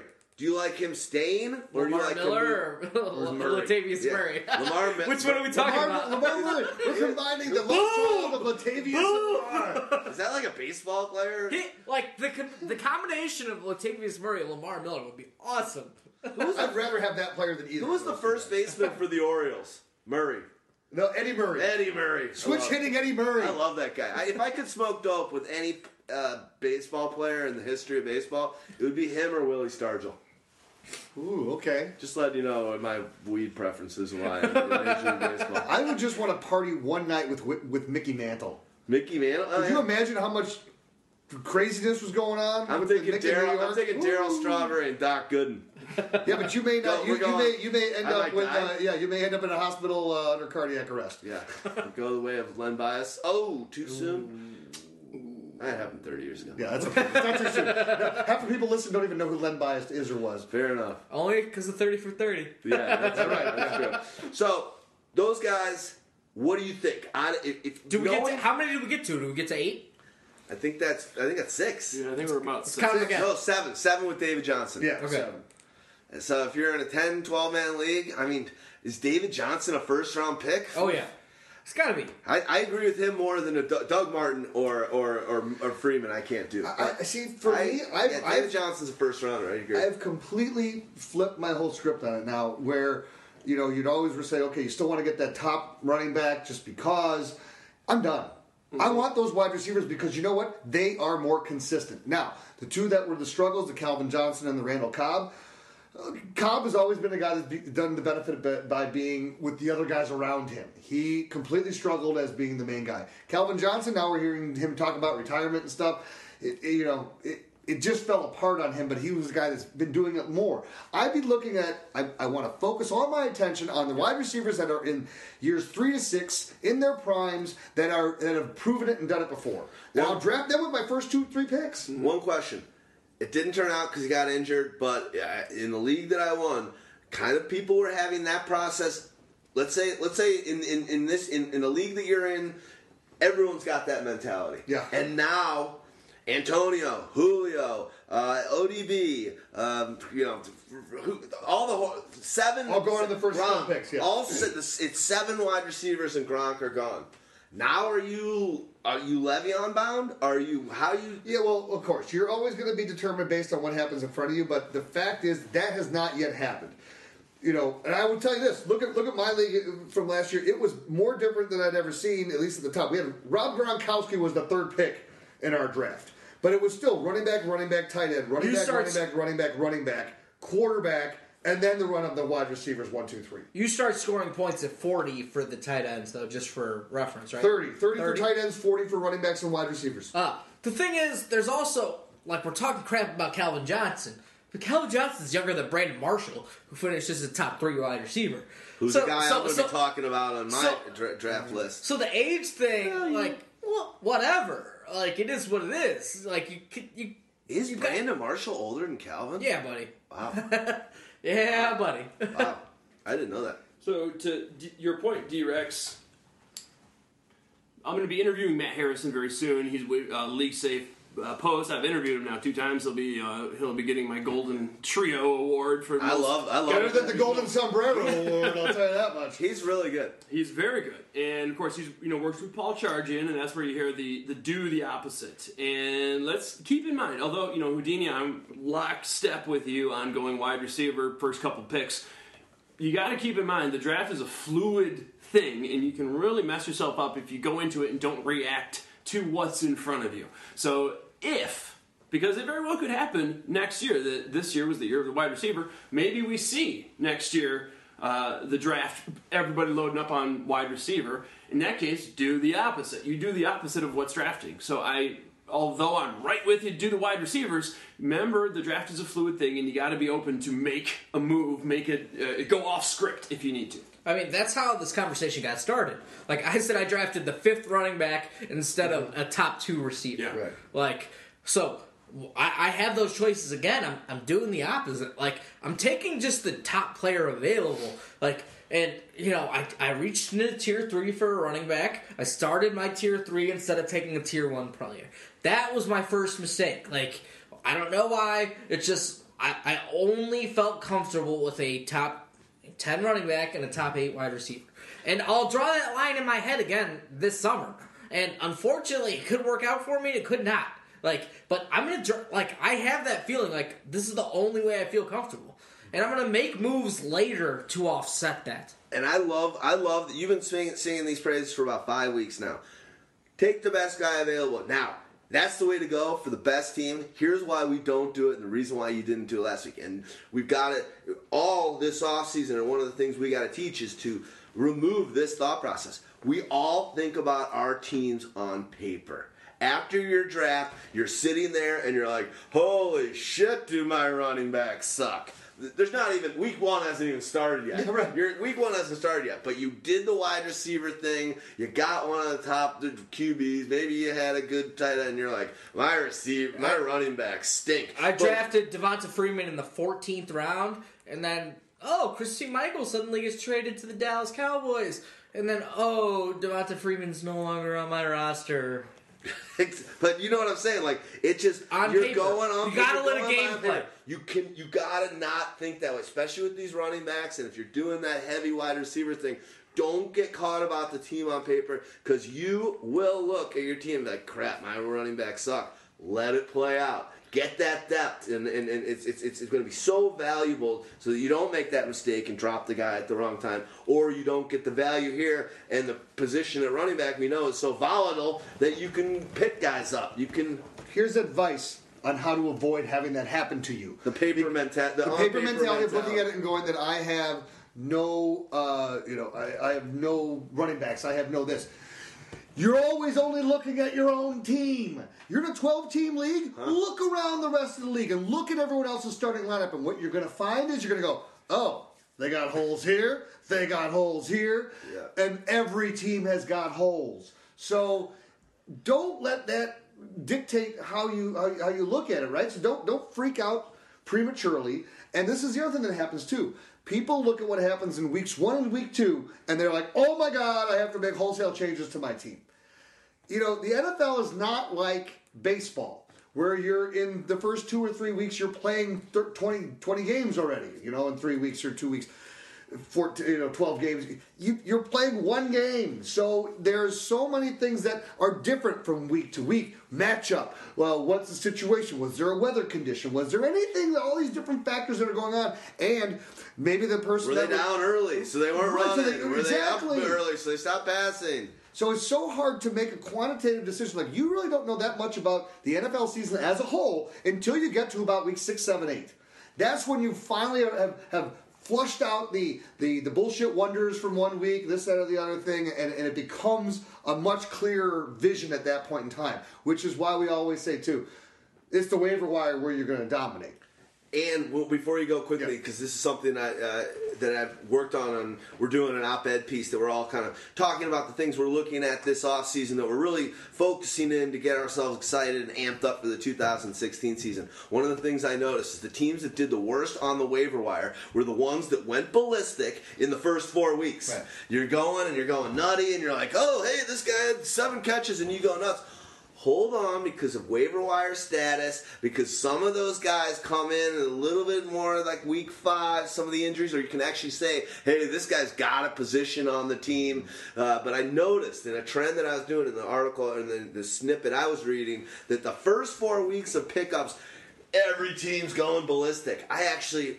I don't know why, but I didn't do one the first four weeks. And I'm looking at the guys that were picked up and dropped and it was just garbage. And so just be smart about that. If you've got a waiver wire and a claims process, don't blow your nut just on some guy because he had seven catches because you might really miss out on the gem. Well, one thing I'm going to do, you know, speaking to that uh, on DFS, I don't think I'm going to play DFS until week four, maybe week week three, week four. Once you kind of get a feel for the season, Depending on if it's still legal in your state. feel get a feel for what exactly is going on because so many things change. Another thing I'm going to be doing next year is I think really trying to active trade. I mean, yeah, I trade and I'm always throwing out stuff, but look at how many guys either started the season hot and ended cold, vice versa, or guys that had just you know clusters of four or five games. Like for example, you drafted Cooks, Baldwin, or Ginn. You probably dropped them or weren't really too happy after the first half of the season, and then they blow it up the second half. On the other side of the coin, Danny Woodhead, James Jones. Great first couple weeks started, and then they kind of fizzled out. So uh, I'm going to definitely really look to take advantage of those clusters, guys that are tr- sell high, buy low kind of thing. You know, this is almost the other thing that you have to That's such be a able to preach. game, though. It is, it's, well, here's what's stressful is that the teams that are also doing all these things are usually the teams that are not doing very well. So they, they lost maybe after three weeks. You're, you're either 0 and 3 or 1 and 2, and now you're making wholesale changes. And that's what leads to you having a bad year because you're just basically going, "Ugh, I gotta fix it all right now. And you, Yeah. you can't have that mentality. You got to understand. Again, it is fluid. It does, and it changes, and it and it morphs, and it, and it, and it, and it ebbs and flows. So you have to roll with it. And there are times where you you maybe scored the second highest amount of points in the week, but you played against a guy that scored the highest points and you lost. But there are other times where you eke out victories. It's it's a long season, but people in, in the first five weeks they tank themselves and they make it so that it's easier for these other teams that have gotten maybe an easy victory or a lucky victory here or there to ascend because now when you're 3 and 0 or you're 2 and 1 you're not as likely to be running to the waiver wire to be going oh I got to make wholesale changes Yeah, I think Stag's um, best player available eh, throughout a 18 to 24 round draft helps prevent and gives you the team and the depth that you don't. There's nothing wrong with making trades. Always, you need to be hitting the waiver wire. But if you're doing the best guy available, There's something about that bust or that lackluster guy that starts out cold. Slot another guy in there. You, and, and instead of other draft uh, scenarios where you're just trying to fill in positions, I need six of these. I need two of those. I think the best guy available will help. Uh, will help ward off those being worried after two weeks if your team's not doing great. Basically, sample size is not large enough until week six in the NFL. You can't make any true determination of a team's strength and or weaknesses until them what they like to do, what their tendencies are, how they play the game until after week six. Yeah, that sucks. That's half the fucking fantasy season. Yeah. We know you have to be a little more reactive than that. but if you can make, you know, just little tinkers here and there. So- one of the things I'm going to do is after I draft a team, I'm not going to fucking make a single move until after week one. That was the worst mistake I've ever made. I drafted a guy, you know, I liked. A guy I liked a lot more just because the situation changed. You know, so A guy that you put your you, you put in the ring. That was one of the guys. Yeah, I- in I had- I had money had- in the you- stock. you had you were vested in that guy. I had a vested interest. mentally, financially, and just from your experience being an expert. No, I I had stock. Like one of the things that comes out of being you know an expert is you put your stock in certain guys. Yeah. You've either got to put up or shut up. Like dog taught me that. Like he's like, well, this is one of the reasons I'm an unrelenting asshole on my guys. Like he's like, if you have a guy, you have to have your guy. Like, don't let anybody tell you different, Yeah. or else. Because if you're gonna waver on your guy, what's the point? But what I wanna- I dogs wanna- got? But dogs got 175 guys. You know what? You know what? All dogs. No, Dog's wanna- got every guy. I want to. I want to. I want to make the, the, the piggyback point to what you're just saying right now because it's. I and I think that we people who those of us here at this table who've all been playing fantasy football for a long time don't fall into this trap. But as we've done this website and as we've answered all of our our, uh, our questions that come in and second opinions and everything, I find it amazing how many people are willing to drop their first, second, or third round draft pick within the first three weeks of the season. And you know, that's that's crazy talk right there. There are, you know, yes, there are guys that sure, you know, it, it's not turning out for you with like C.J. Anderson the way that you anticipated it. I we all three of us here had him, but we didn't drop him. You, know, and and, and and you can't, and, or you're, or you're not just immediately trading the guy. I'll give you a case in point. And I learned it early. It was the year I can't remember what year it was. It had to be ninety. 1991. 99 or whatever it was, it was Barry Sanders' year, where Barry Sanders started out the first two games and had, I think, about a total of about 60 yards rushing in the first two games. It was a year that he went for 2,000 yards or right around 2,000 yards. And I traded him to get like, oh, okay, I'm feeling good about myself. And then Barry goes ballistic. And, and it was, goes ballistic. and it was, and that's Houdini's team name for one of his 18 leagues. Mm. That sounds good. And but that was There's gotta be a but that was a wake up point. That was a wake up call that says, all right, you drafted a guy as a top guy for a reason. You don't just jump ship that early in a season. I will never. And you can bench him, but you don't. necess- But don't drop him. But Eddie. Lacy, C.J. Anderson, those kind of guys this year, it wouldn't have been a bad idea. I agree with you, but I agree. You can't trade. You can't drop them. But there, there. Sometimes it's if you're if you're holding on to the the the oar in the sinking ship for too long, you, you lost your season. And that's exactly right. Uh, one of the things I wrote down was, you know, don't give up on a guy too early. Uh, but and it's a fickle Yes, mistress yes. Of when line. to do it and when not. For Yeah. example, I remember I texted Dog uh, and um, oh Johnson, Charles Johnson, saying, "Hey, I'm doing right up. I I think I'm gonna." Sell on him. And It's like, no, don't give up too early.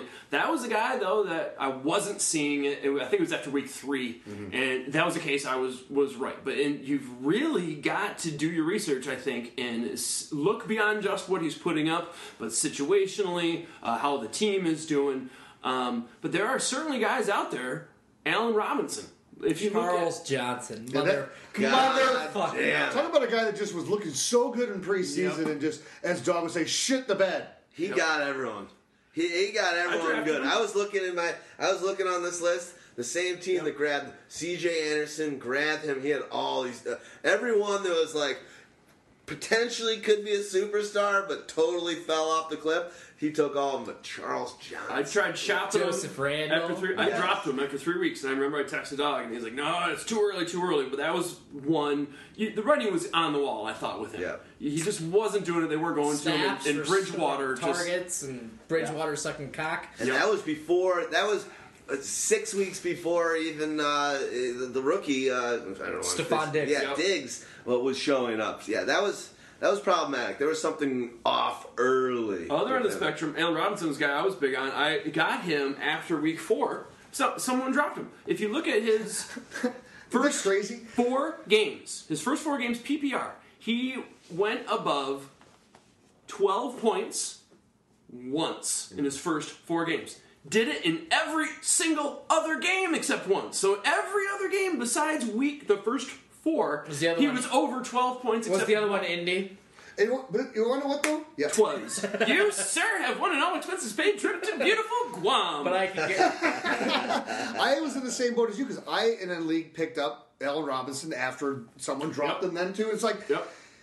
and I, I, I remember looking at it going, Allen Robinson's on the waiver Me too. Yeah, And- I loved him. So this is another key reason why you shouldn't make a move necessarily after week one. Just wait. There's going to be a bunch of morons in your league. They're going to drop some top talent. You're going to go, oh Yes. my god, this guy's available in week two. They all wasted their waiver priority. I just went from waiver priority ten to waiver priority three. Stolen. See, Other is- people's garbage is uh, what's the line? You're good. Other people. Yeah, well, one person's garbage is another person's treasure. Oh, I thought you said you're down with OPP. Yeah, you know me. I am. Well, I'll tell you this: with Allen Robinson, I, in my keeper league, I took him in the with the last pick the, of the tenth round. I'm gonna tell you right now, he's going to be my eighth round pick next year. Can I be in your down. league? Because he went in my fifth round of my of Who? my league. Allen Robinson. Allen Robinson, and So- then in, in in that league, I was of I was the guy that didn't play him for the first six weeks. I'm looking at the numbers with Allen Robinson. I had a stack team; it was a smaller league. Uh, but Allen Robinson, I only scored 128 of his 270 points on the season because I was so stacked at wide receiver and had Steve Smith lighting it up that I had to keep him in there. And then all I wasn't even getting all those points out of that friggin' guy because it was just ugh. And those first four weeks, if you look, so when I was saying, you know, this is why I listen to Pyro. We don't have lives, so you listeners can, because we're doing the legwork. But if you looked at Charles Johnson, I thought the writing was on the wall. Teddy Bridgewater uh, is not going to get it done if they're going to win. It's going to be on the ground. They're not going to have uh, high scoring games. However, with Allen Robinson, on the other hand, you knew they were going to probably have some high scoring games. And those first four weeks, who was the cornerbacks he was going up against? Well, uh, the the Bates Motel, Josh Norman from Carolina, uh, was going up against New England, who had a fierce secondary. Going up against Indy, who did really well against number one wide receivers. The only Vontae game. Davis. Vontae. Yep, yep. And th- people didn't realize that, and they thought, oh, they're giving up on him, and they dropped him. It's kind of like uh, Eddie Lacy two years ago. His first four games were atrocious. A lot of people. I was all over trades trying to get him because his first four opponents were super tough against the run, and then after those first four weeks, he excelled. But here's the thing, sort of going back to how we can. We're talking about how we need to take wide receivers early. But the flip side of that, here are guys I took in round six and lower in, in, in a league. I took DeSean Jackson, bust, but Jarvis Landry, Allen Robinson, Charles Johnson, and Martavis Bryant. Like, these guys have blow up potential. And I feel like you can get a little Oh. bit of blow up potential late in the draft from a wide receiver. And yeah, there needs to be a balance of running backs and wide receivers throughout your draft. You can't just sort of go through the first six rounds and draft all running backs and expect that to work out. And then go late on wide receivers. Like you need, you just need to be balanced. And best player available is the best way to do that. Um, yeah, I mean, in my first, the first pick in this draft though was Julio. So, you know, there was just studs all over my wide receivers position, and you could still make trades. But then building off of that, like if you get your stud at like two positions, you get a stud at running back, you get a stud at wide receiver. I feel like you could take risks at other positions. You- you, you could yes. draft two wide receiver, or you could draft two tight ends. Yes. So you could take, you know, say I did this in a league where I drafted Antonio Gates and Travis Kelce. Uh, I, I did this where I drafted Tyler Eifert and Zach Ertz. Did you have a flex position in that league? Those Yeah. leagues? Yeah. Here's the thing too, because that was always the way that it would go. Like if you when I was uh, drafting that running back, if I had like a one, two, or three pick, and I'm drafting a running back to start the draft, and I get an Adrian Peterson or this, this stud, then I the mentality that is I don't need to worry about a running back two for three or more rounds. You go into so fucking tunnel vision. because I have a guy who's going to put up what other guys are going to get from their two running backs as my one. So why do I need to double stack that position? I need to be grabbing all the other best of talent available, and then you take your your your, your flyers and your shots and your dart throws at these running backs later. And every single year, there are so many running backs, whether they be rookie running backs, whether they be you know an injury happens and something, and, it, and they come out of nowhere, and they are not the top end guys, and they produce. That's why with those first couple picks, and I'm not saying load up wide receiver in your first five, Right. but you know, two, three probably. That's what I'm looking for. And then there's you want a target. I was specifically building uh, my high school draft around uh, Fitzgerald. Got him in the seventh round. Fantastic. So the, certainly pick a handful of guys and look at their ADP. And uh, you know, a uh, uh, Brandon Marshall would be another great one from this last year. Guys, you can get later. That's going to really help you. So you're certainly still getting the value. And I think just like you said, you know, best available, best talent available will never steer you wrong. Is everybody still on board with drafting quarterbacks late? Oh, I am. God, yes. I mean, Dog went out there last week and said he was pissed at me for it. But I'm like, why? If you if you take the right one, you're good. Yeah. If you don't throw all your buckets with Sammy biscuits and go for Sam, Sam Bradford, all, all the cash. But also if go you go for Car- Biscuits. if you Yeah. go for Carson Palmer instead of Sam Bradford, like Got Carson in the 13th round in the Pyro League. Yeah, That's- I I got Cam in a 13th round of a draft. What, what's that worth? Uh, Of Cam in the 13th is worth a Valverde. I am the type of person that doesn't talk negative. Ever. Ever. See, that's my thoughts. I'm the type of person who doesn't talk negative about my guys. You guys, I got I got Eli Manning. I got Eli Manning at the end of the uh, ninth round. Yeah, The 12 Eli team Manning league. you guys Better than want to laugh in the league? My, my oldest league eh, since '88, and I'm this is a, this is only a 10 team league, but this is a league that there are some super studs. This is, I think, the most competitive league I'm in. These teams are good. Ninth round, Russell Wilson. 14th round, Cam Newton. I did not play Russell Wilson. I think based on matchup, uh, I think his first week, couple of weeks were. I did not play Russell Wilson once all season.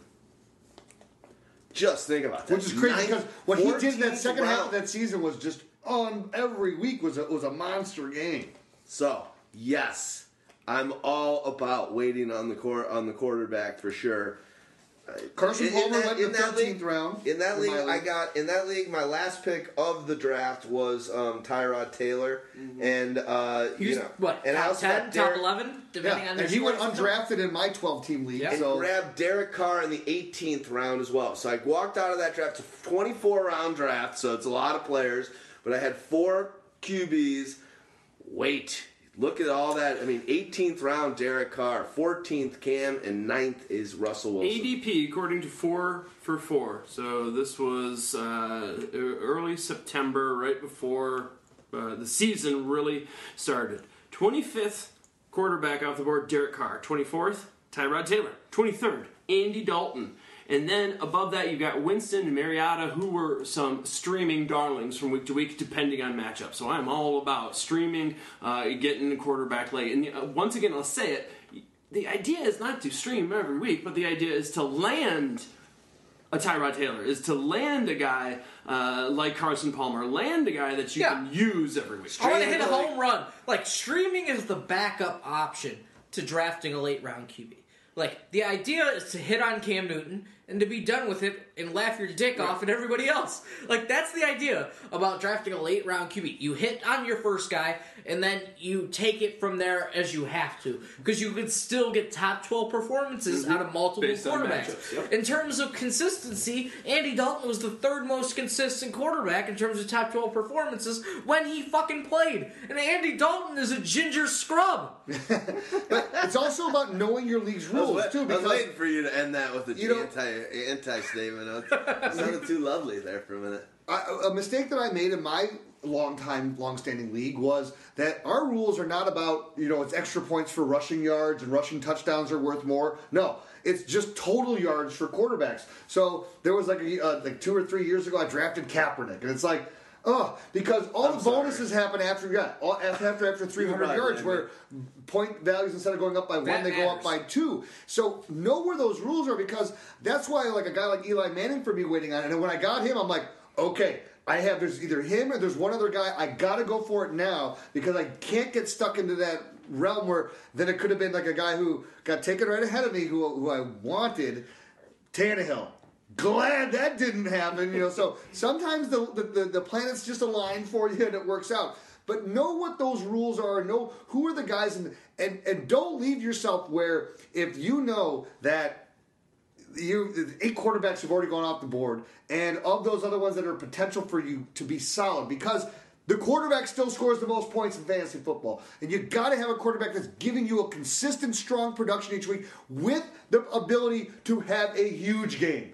Like that's why Ben Roethlisberger. It's amazing how far he falls when he still puts up games that's like, okay, Big Ben just threw for 500 yards uh, and three touchdowns. We won. Yeah. But you know, you can. The quarterback scores the most points, but they all score points. That's the thing. There's so many quarterbacks. We talked about this being the year of wide receiver.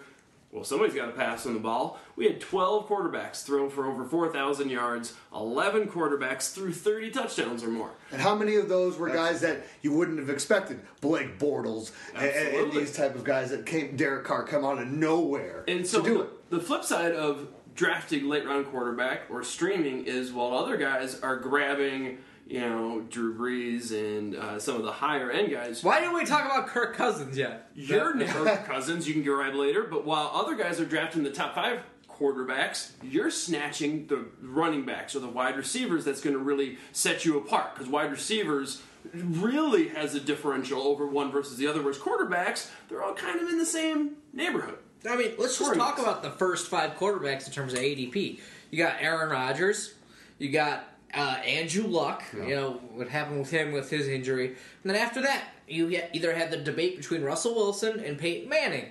Uh, Russell Wilson paid off. Let's just say Peyton Manning did. Let's just say to put it nicely, to put it nicely, and, then uh, And Russell Wilson, if you, went, if you went too high on him, you probably had a kind of a, unless shitty you- start to the season. You had, a, you had a bad start of the season, and you you were kind of done with him by the time you started turning it on. And then the fifth quarterback at ADP was I can't even Matt Ryan, Drew Brees. Like these are the guys you're talking about there. Drew Brees was pretty good, but he missed a game and you know wasn't great unless he was at home. No, he wasn't giving you the dominant type of performances that he was two, three years ago, where it was every game was 300 yards and two or three touchdowns. Maybe, maybe Ben Roethlisberger was number five in your mm-hmm. league, but those those like after quarterbacks one and two, quarterbacks three through six were all in the same tier that everybody talked about. But if you waited until tier you know seven to twelve, you did better unless you drafted Ryan Tannehill. But you got that tier seven to 12 two or three rounds later. But the other thing is, even those guys that are those second tier of quarterbacks, they're not getting drafted in your leagues until rounds three, Yeah. four, five, six. So like, then you wait till you know. Again, I said I got mine in round nine. I, I think what was your first quarterback draft? Nine, Nine. Eight, That's yeah. eight. So that's around. That's you know that's where I want to be. Seven, eight, nine, ten. Somewhere around there is when I want to grab my quarterback because, like Mo said, there's so many more. Uh, the the difference in value that you get from those position players that have a that have the potential over what's going to be left is huge. And you don't want to be grabbing all your late running backs and rounds 12, 13, 14. You want to be grabbing them in 7, 8, 9 if you went wide receiver early or whatever. the And case this is. this year, the quarterback position, if you did go super high on luck, which in that league that I mentioned, that Russell Wilson it was the ninth and Cam was the fourteenth. In that league, Andrew Luck was the first overall pick. It's a heavy, heavy quarterback point league. In that league, Cam Newton had the most points by far. Um, but Luck got hurt. Actually, was doing uh when before uh, but uh but in the first round as well. Aaron Rodgers. I mean, those are two. That's Eddie Lacy level bus picks, in my opinion. Aaron Rodgers, if you're taking him in the first round this year, is as bad of a pick as you can have. I don't think you should consider a quarterback until round three. No, because it's it's not about who not only who you're getting, but it's about who you're not getting Yeah, with there you that go. pick. And if you look at uh, Addition, subtract. addition by subtraction, It's called right? opportunity cost. well, and look, Well, there it Barry. is. If you look at this year, I'm gonna Tom, get ya! World War III happens in just a few seconds. Woo! Let's vote Trump. World War III coming before you know it. oh boy. Tom, We'll start with the we'll start with the Mexicans. We're gonna blow up the border. and then black quarterbacks. Cam Newton, by the way, went in the twelfth round of my league.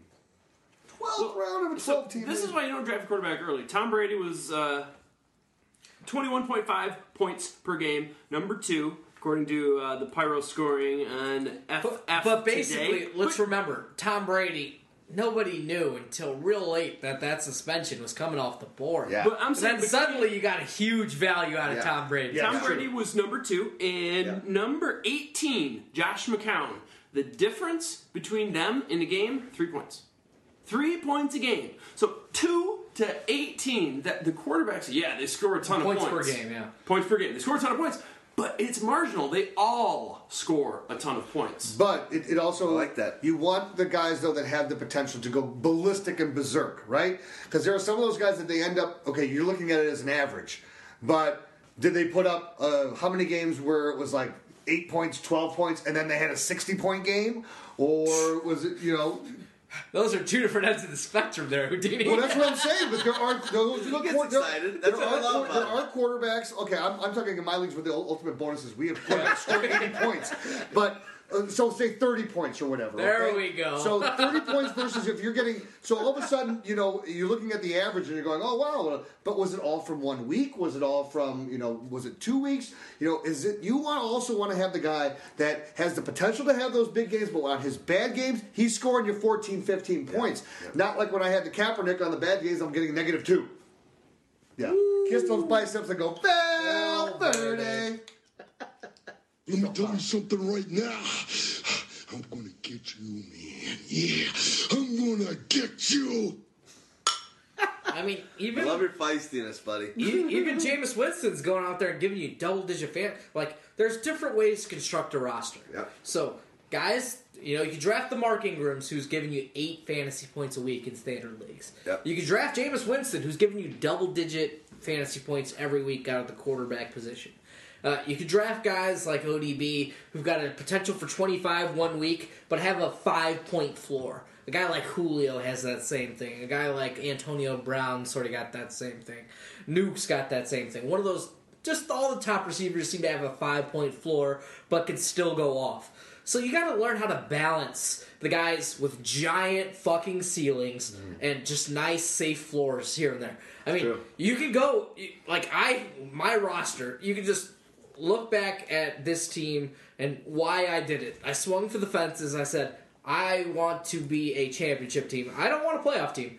Fuck the playoffs. I get nothing. like if if you've got a league where you get nothing for like third place, I always think for the fences. Like, well, that's one of my things. Like, depending on my payout structure, like when we're talking DFS and we're talking like leagues, like depending on my payout structure, if it's set up a certain way that I'm not going to win money by being third place, I draft much differently than I do if it's a regular league that with payouts for first, second, and third. Th- this is so key.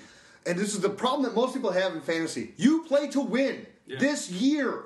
Everything should always be about winning. It's not about being competitive and having a good team and this and the other thing. You want to win the championship, whether that means that you make an aggressive trade move or you're, you're, you're doing, you know, how you're building and, and constructing your team through the draft. And, you know, and anyways, how many times is a fourth, what's a fourth place or a third place payout worth anyway? It's probably not even worth your entry fee Nah, or or you get your entry fee back. You the winning teams have to win. Of course, but the one thing, and I like, I like, I like the way that Stag says you got to construct it. Think about it like it's like a Tetris puzzle. If you're gonna go with that, if you're gonna go with that slow and steady Mark Ingram, you're gonna have to offset that somewhere with a high explosion guy that could bust on you. Basically, you don't want to be like a one man gangbang. Mm-hmm. So you're walking in a room and you're either gangbanging, you got 12 chicks on you, or you walk into the room on some weeks and you got Marlena Bobbitt with a, a knife about to cut your cock off. So you've got to be able to balance it. So you're basically always banging like four broads. I, I mean, my, my team name was Hopkins and Bums because that's how I felt about my team by the end of the year. But basically, I'll just go through the first nine rounds. You, I, I swung for the fences. You, it's heavy payouts to first and 2nd so it's like 800 and 400 in a 12 person league. So C.J. Anderson, swing for the fence. ODB, uh, then back to DeAndre Hopkins, then Jonathan Stewart, uh, Joseph Randle. Who was the first pick? Uh, C.J. Anderson. Uh, Jonathan Stewart, Joseph Randle, Sammy Watkins, then to Davante Adams, You're awesome at receivers, terrible at running backs. uh, T.J. Yeldon, and uh, finished. We'll we'll call it round nine with Tony Romo. But I, I got some good value late in the draft, but I swung for the fences. That's the reason I missed. Like, if I would have taken a guy, you know, over T.J. Yeldon, who's just or slow and steady, or a guy over Davante Adams, who's just that sort of consistent force when I've already got all this. I've got I've got DeAndre Hopkins, who we didn't think would be this good, but who we thought would be fucking good. You're and I've got Odell Beckham, who I know is real fucking good. So I could have drafted maybe a guy like, uh, I don't know, Larry Fitzgerald, who who just would have got me some steady points and guys like that. Like just being able to offset my team on a weekly basis provides me a much different strategy than you know all or nothing. And when you're swinging for the fences, which I agree, you, you're playing to win the game, but not playing to get second place or third place or, or whatever it is.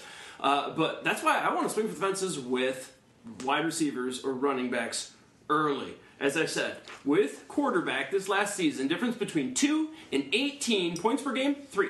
The difference between the number 2 and number 18 wide receiver was 7 double of that of a quarterback. Running back was even more. The difference between number two and number 18 was eight points per game. So when I'm swinging for the fences, I'm not throwing wasting early round picks on quarterbacks. I'm throwing early round picks on probably wide receivers more.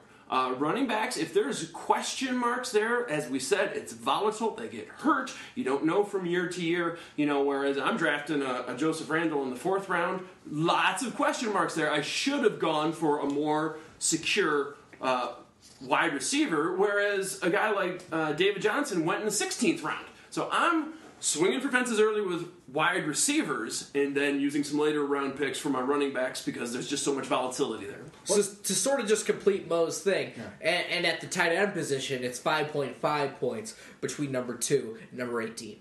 Yeah. Well, and I was also Another reason you can stream that Yeah, position. I think it's always though. I think it's smarter to swing for the fences. So like in, in my main league, it's it's long touchdowns are worth more. So I was like, I went into it with the mindset of I don't want to get that little plugger guy. I'm not going early on and going after pluggers. I'm going after guys that have a chance to Butt plugs? yeah butt plugs. I don't want the butt plugs. I want I want hair plugs. I want to, I want to extend what I got. you want the Urlachers? yes, yeah, I got, a, exactly. I got a quick funny butt, butt plug story. I bought a pair for one girlfriend, started dating another girl, had some butt plugs out of the wrapper. She's like, What are these? Like, butt plugs? She's like, They're not. "What, Have you used them before? I'm like, uh, she's like, throw those away. Those things aren't going in. I'm like, I put them in the dishwasher. I am the Lord and Master of the Ring. and the butt plug. True story. So- she's like, what the fuck? And out of the, I'm- out of the package. D-Rex, I'm sitting here looking at you going, what the fuck? Okay, so our audience is listening to you going, what the fuck? I'm having a good time. yeah, I think So- that same scenario happened in Romeo and Juliet.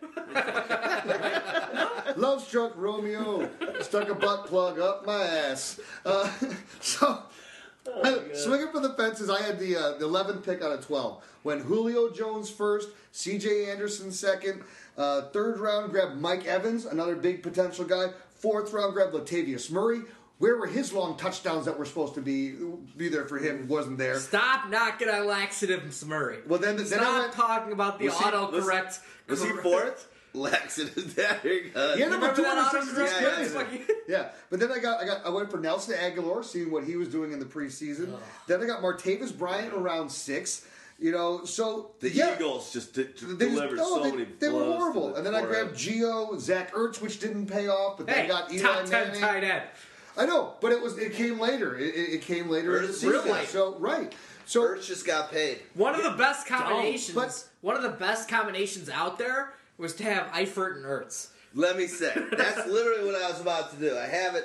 I only Oh, have- those were like our two favorite So, tight ends at the uh, yes, in the in the, in the onset of the season. preseason, in in in In in my Kelce. in my one in my pizza pup league, ninth round. Oh my god! After I took Zach Ertz as the first tight end, I really labored over this one because it took me a while.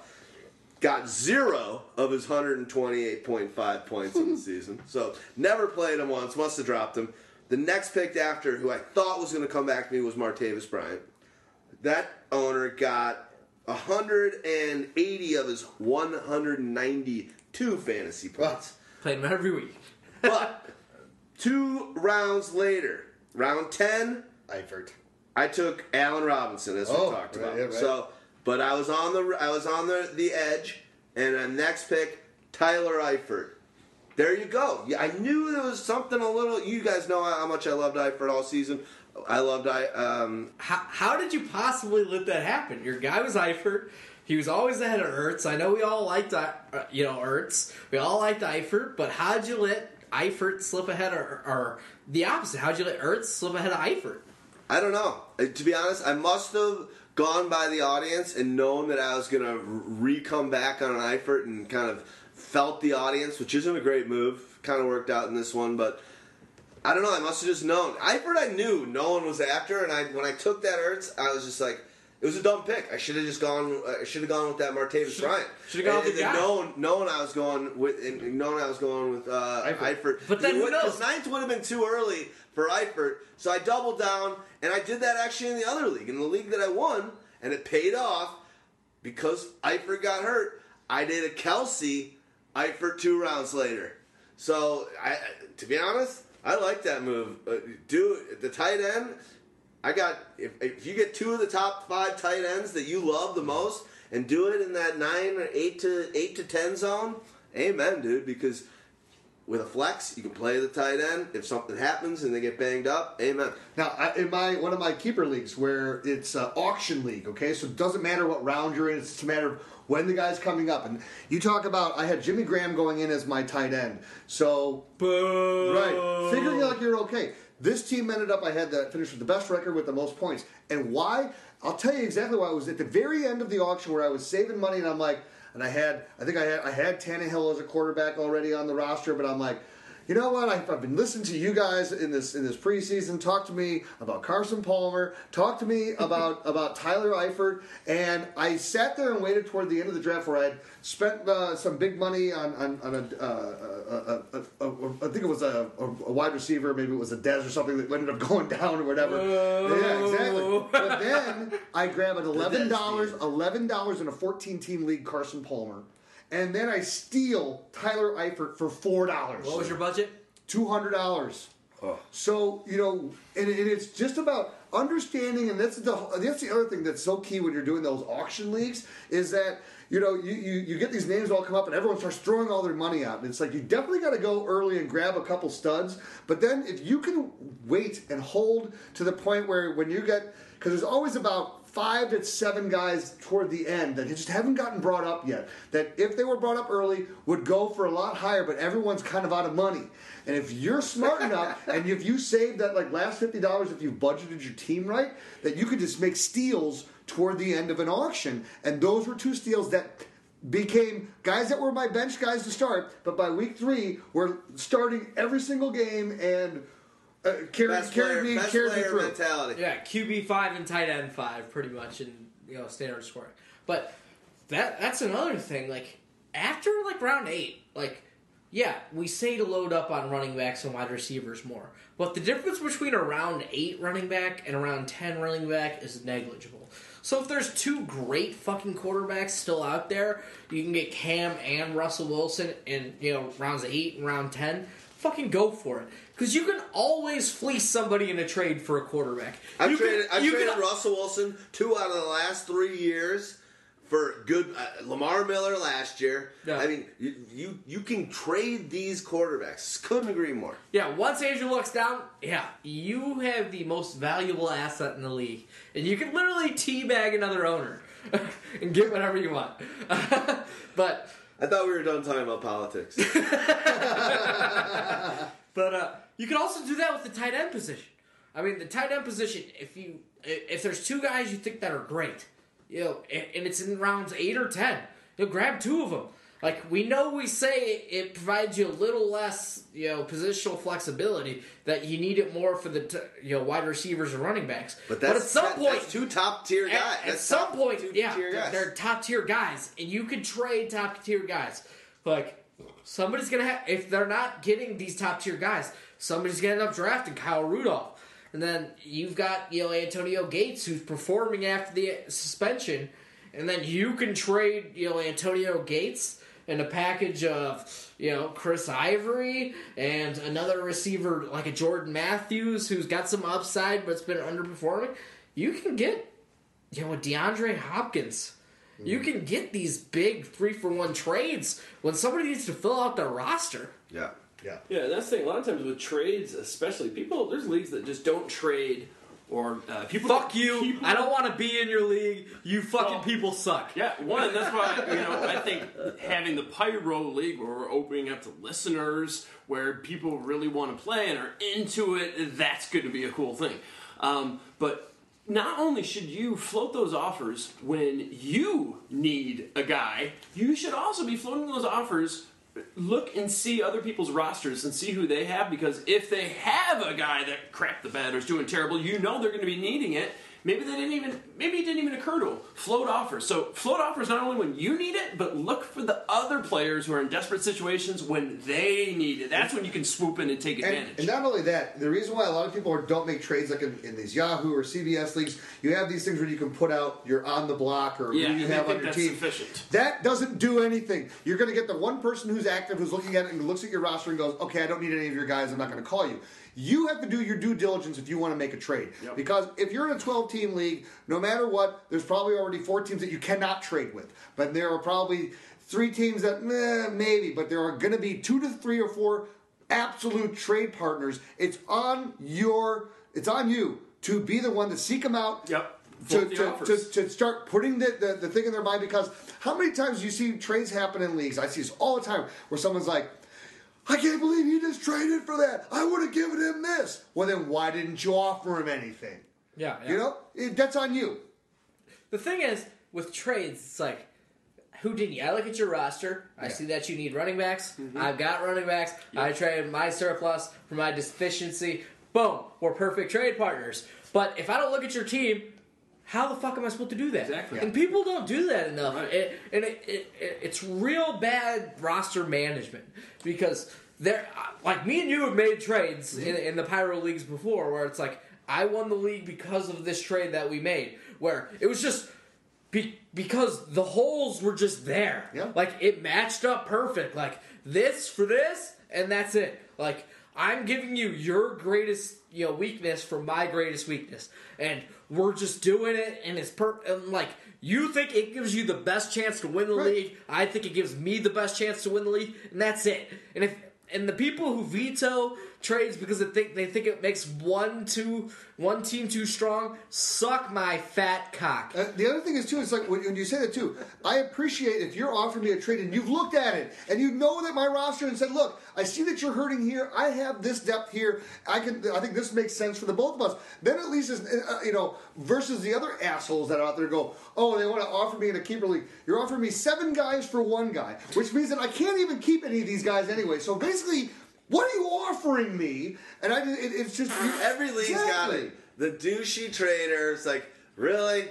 Like, why are you wasting both of our time? And it's again and again, it's always the same guy. I'm always about give value, get value, making your team better. My, obviously, I think I want to win on that trade, but at the same time, that trade you made, it could have easily gone the opposite way, and it could have been Houdini victorious, and he makes it. And you're like, you know what? It was still the best thing. How many my team. douchey guys Amen. win? How many douchey guys win? They don't win. Not many on trades. And that's the thing we say all the time. You know, fantasy's a four-leg table, right? You got the draft, setting your waiver or setting your lineups, uh, approaching the waiver wire, and trading. And that's the one that gets overlooked the most. And I think it's because, kind of like what we were talking about, people only look to make offers when they need it. It's all about them. They don't shop around and see what the other situations are of the owner other owners that's when you should be looking to make trades and, and float the idea that they may never have even thought of then my gosh it's just so much more fun when you're active and you're in it and trading that's the cool leagues that's fun It's like being a lover. You gotta be giving.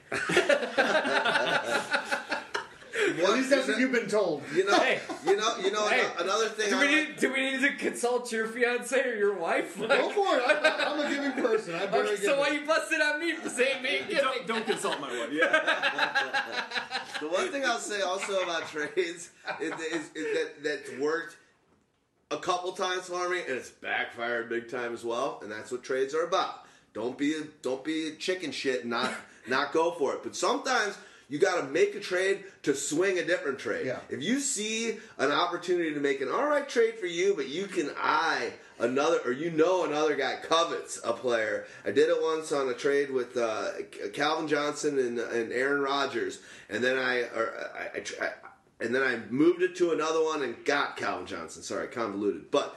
Uh, Nothing wrong with making a couple two team trades and making a move and then swinging it if you think it works and you know a guy that another player in your league covets. And the only way you can do that is by having trade conversations Right. that are realistic and work instead of being ridiculous with multiple owners. Because then you'd be like, oh, this guy really wants them, him and him. I could do this and this. And then, wow, I've got these two players. Booyah, I'm winning. you're in a league and you're going to be hopefully in that league for a long period of time. You're setting your own reputation. If you're going to be the person that offers all of the crap, want to know what? Maybe you're starting to offer some better trades, but you know what? No one's listening to you anymore because they're like, uh, like in my league, Boy, I'm going to call the guy up. Yeah, Oh, yes, it's another yes. Fender or Wally offer. Oh, great. Fender's offering me all this crap. Oh, Wally's offering me complete garbage. What's new? Boy, You you know? cried wolf. That's Yeah. a great, great, That's great it. way to put it. It's true. I, I mean, and then there's we like, all have three people in our leagues that do this. Always. and they never get trade ups. Yeah, one thing you can do is if there's a trade that is rejected in your league, butt your fucking way in there. Try to see what happened in this trade that people didn't like, and then hey, he's getting a running back that makes him better. See if you can swindle that same running back in exchange for another one of your low level. Like you can swindle people after a veto. Vito sucked though. I, I, I hate vetoes. Hate but it. if, if they exist in your league, you can uh, assert yourself in a veto and, and just sort of, well, if you give me this, I'll give you that. And then there's three of us on this side of the trade. We all think we're winning the trade. Why is everybody else going to veto it if we can all explain our points for why we want this trade to go down? No, I, and that's the whole thing too. To me, the only reason why you veto a trade is if you believe there's some sort of collusion, or it's just it is so ridiculously off balanced. Like we had one year where it was like you know my league with this, these supplemental drafts. We don't have these pickups, and someone traded. It was when Tony Romo and Brett Favre in 2007 were both having like the most ridiculous seasons in the world. And Romo, I think at the time, uh, got traded. He was the second highest scoring quarterback in the league and was traded for two supplemental draft picks. Like a first and a second round pick. Like these are of all the players, you have 12 teams that each have 18 guys on their teams, and these are the people that are available. Who do and you you're call trading that? the You're sounding like a vetoer. well, no, no. What I, what I said was that was like the only reason where I was like, but, but even then, I was a commissioner of the league, and I said, people are like, "Oh, this is crazy." I go, "Well, "It sounds odd." Let me talk to the guy who accepted the trade, and I just said, "Why don't you just tell me what your rationale is?" And he told me his rationale. I said, "Okay." I can't veto it then. I mean, you're not like you're sitting here and it's it's it's a deal. I'm making a deal with you to give you this guy so we can split the money later. You're going to be set to Oh. win. That's I will fucking stab a person. Yes. If I ever heard about some collusion. But that's collusion. That's and that's the ultimate effing no no. One time, Otherwise, one time I was in a league where a, where a, uh, a, a half ounce was involved in a collusion trade. The guy just needed weed. No. Like, yeah, I'll get I'll get this, and there was a half ounce involved. It's like Jesus Christ. Right, and that's the only time I think it should be even considered to veto is collusion. And personally, I think it should be like you said. I don't think other owners should have the power to veto. I think the commissioner should be the only one to do it, and only obviously if they think something's going on, or if, like you said, another owner brings it to your attention and says, "Hey, I know I don't have veto power because you're the commissioner. You should be the only one to have it. However, this is what I feel is going on." And then you, as the commissioner, consult the other players. There's nothing worse than some smart-headed dude who thinks they know best. that, Oh, this trade is unfair. Who are you to tell me that a trade is unfair? I always believe I know more than everybody else in my league. So Yeah. who are you to tell me what I'm doing? I know who you are. You know who has the ultimate veto power? Valverde. And I, and I am Macho King King. Oh, with a little sound effect. Reverb. Little Well, know reverb. I don't know about you guys, but I've got about three people that are commissioners that text me all the time and are like, "Hey, I got a, I got a situation here. What do you think? what do you think?" I'm not a commissioner in any of my leagues, but like. I am a sounding board for a couple of those leagues where the commissioner gets to make the call and it's like, here's what happened, and I'm like, I'll get the information and I'll give my two cents. Not like I'm making the call, but he'll he's getting a couple uh, outside Yeah. resources on it. Um, You know got what? something, and then I want I want to do something. Sounds like a quickly. second opinion. Well, to, that, to that Yeah. point though, usually what it is is He's a pyro pro the people that are that are contacting you that are that are bringing this up. It's usually sour grapes because they're going. I would have traded for this guy. I would have given him this, this, this, and this. Always. Well, just because you were to get, were willing to give him more, but he decided to go somewhere else to make a trade. Boom. Then they That's not your veto, and then they offer a different trade that they would have made, and then they get the guy that you just had, and you're like, really? It's the really? most annoying thing. And ever. I cannot I would tell have you. given him more. Well, guess what, fuckface? You didn't. I cannot tell you also how many trades on the face of it where people go, "Oh my God, this is a completely lopsided trade," and then the season plays out, and you want to know what? You were wrong. exact that person opposite. made a great trade. I've got So, a, I've like- got a guy in my oldest league, Bradley Waxman. He was a member of Pyro in the very beginning, the Rain Man. He does he trades wholesale his team. The team he drafts and the team he has at the end every year is totally different. And the whole time you're like, what the? Is he just bored? But you just look at the end, you're like, this guy's a fucking genius. I'll give you an example in, in, uh, in, in my league this year. So uh, Charlie Don't Surf, uh, him and my buddy Josh, they own a team. They had Marshawn Lynch, who they drafted in the first round, who we have our waiver wire started in week three. Only that was our first chance to, to make pickups. Dion Lewis was available. They were sitting there. They talked to the guy who had the first pick, and they offered him Marshawn Lynch, their number one pick for that supplemental first supplemental pick. And I'm going, and, I, and I'm looking at it, and I go, you know, and on face value, you would normally say, "Oh, you got to veto that." I'm like, what a shrewd move that was. And had Dion Lewis not gotten hurt, the amount of points that, that he, and he still outscored Marshawn Lynch, but the amount of points that he would have outscored Marshawn Lynch on the whole season would have been astronomical. Or what Dan, if, or yeah, if Dan, they take, hold on. Dan Nguyen. Just remember, if Dion Lewis hadn't gotten hurt, the the Goo Fathers would have won the Pyro League. or if Arian Foster didn't get hurt? Like, we were stacked for a while there. We made some shrewd trades, we just didn't have enough depth at the end. Like, It's true. uh, shit happens. but- Shit happens. One quick thing that I want to bring up uh, as far as uh, i i drafting that I think is important, and it, it's paid off for me in one instance, but something to consider. If you're in a keeper league and you're drafting and you're down in the depths of your rounds, a guy like Jordy Nelson goes down and he's not a keeper. Draft him late. Because then you can get a Jordy Nelson. You want to know three players that you could have done this with this year Jordy Nelson, Josh Gordon, Kelvin Benjamin. You could have gotten all these guys in your 18 through You 24th round. picked up. Hold and on. now, and but no, but you, but I'm in leagues where you, you have to draft a guy to keep. Yeah, him. but here's the other thing. As a commissioner, no. Guys that get IR'd before our draft, you cannot draft them this year in a keeper league. Those guys are going to be free agents next year because that type of stuff happens all the time. Like if we have auction leagues too, oh, someone's like at the end, oh, I'm just going to. Jordy, he's on Nelson, IR. He's out for the year. Four bucks on Jordy Nelson. No, he is off the board. You cannot draft those I guys. can see and that if in you're if you're a commissioner, no, keeper. even in a keeper league that's Really? a draft league, if you're a keeper league that's a draft league, the guy's on IR, out for the year. Fair no enough. chance of comeback. Now if he's on if he's on the IR with the potential to come back off or on the pup list with the potential to come back off, that's still Totally different available. story, yeah. But if he has been ruled out, deemed out for the season as a commissioner, it is your responsibility to make sure that that does not happen because all it's going to do is create controversy and people are going to be arguing with each other and you're going to have a lot more hassle on your head than you want. I agree with that, but to use your coin adage, Okay. know your league. Damn right. Damn If right. your league Know allows your league. Doug Rodman, Nah, nah, nah. if you are allowed to do it, this is a shrewd and genius move. Last pick in any draft, Josh Gordon. Josh Gordon's asking to get reinstated. 23rd, 22nd round pick. All right, I'll use my 20th round draft pick next year to have Josh Gordon on my team.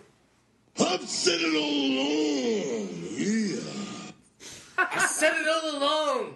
I just like getting high uh, because I'm Josh Gordon. Any other uh, things we want to go through? Or I mean, I think I could I could do this all day. I, I, I really could do is- this all day. This really is one of those podcasts that could just go forever. Oh, you Um, got anything else? There ain't gonna be no stopping me, man. I'm gonna get you. You can trust me. I said that you already got what you wanted here. No stopping. I'm, I'm pretty excited to hear the. Uh, I know you love to listen afterward when you can actually understand Yeah. what Macho's saying. That's true, but I'm excited that now you haven't really used any of the uh, Iron Sheik, the Iron yes. Sheik, so We can we're gonna- revisit. and I don't know what Iron Sheik was able, what channel he was able to say some of the things you were playing before the show, but let's just hold off. Let's Yeah. not do any Iron Sheik. We I'm, got I'm that leaving up them. our I'm sleeve. leaving them. I love it. Um, anything else you guys got that's draft or something that stood out? Just to kind of No rush. We, we can keep talking. I, I want this is some good goo. as I was uh, going back over the drafts I partook in the last season, just to give a little bit of a shout out to the Pyro Pro League, and another reason for I think going running back home run swings later. David Johnson, Carlos Williams, both taken in the Pyro League in the 15th round. Jimmy Zengel and Mike Sertel. Uh, some nice picks there. 15th round, David Johnson, Carlos Williams. In my league, 12 team league, David Johnson and Devonta Freeman, 11th round picks. Yeah. Wow, and that's high for David Johnson, which is a great, good pick. Obviously, that person knew what was going on, but that's the highest, eleventh round. That's the highest I've, Yeah, I've, I've I heard mean, him they go. signed Chris Johnson. They got Andre Ellington. They talk about him being the third guy. But, Yeah. Like, you could have made a trade early in the season. Like, I'll, I'll give you Calvin Johnson for David G- Johnson, and you would have thought the guy was a complete idiot.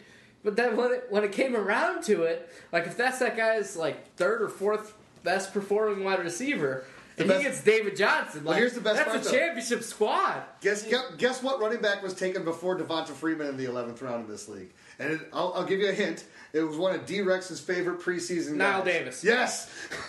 I hate that. Boom! Guy. I hate that. guy. Nailed Two things, just so you guys, I just so I can didn't even get a piece of you. I didn't even get a piece of him.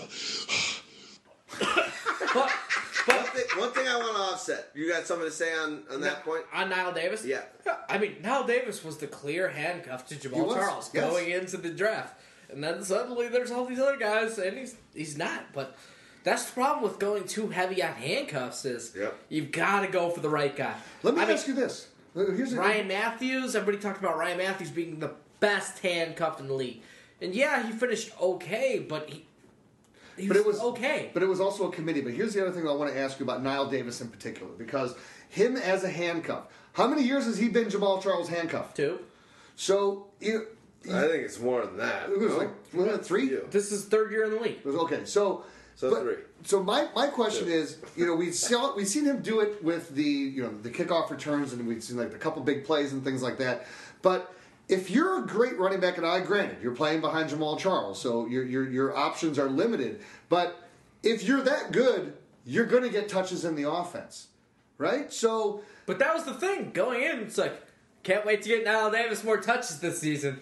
Andy Davis just slobbing on that dude's knob. Like it's like oh, I can't wait to get him more carries. Like we're gonna we're gonna spell Jamaal more this season. Like they were giving us all the right signals, and then sh- suddenly Charizard West came out. And I remember another reason to listen to, to Pyro. I remember uh, surfing um, the way or uh, the teams.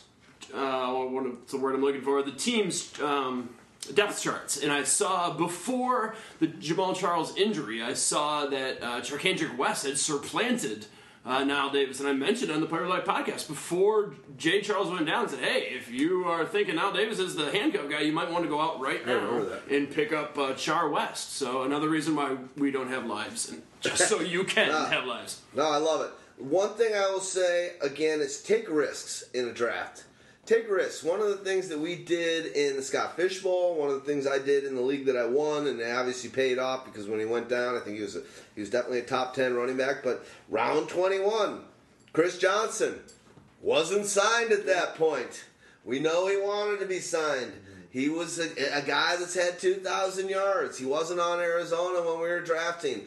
But let's be honest, that was a guy that was going to get signed. Take a chance. Other guys that went uh, in that, Mark Sanchez went before him.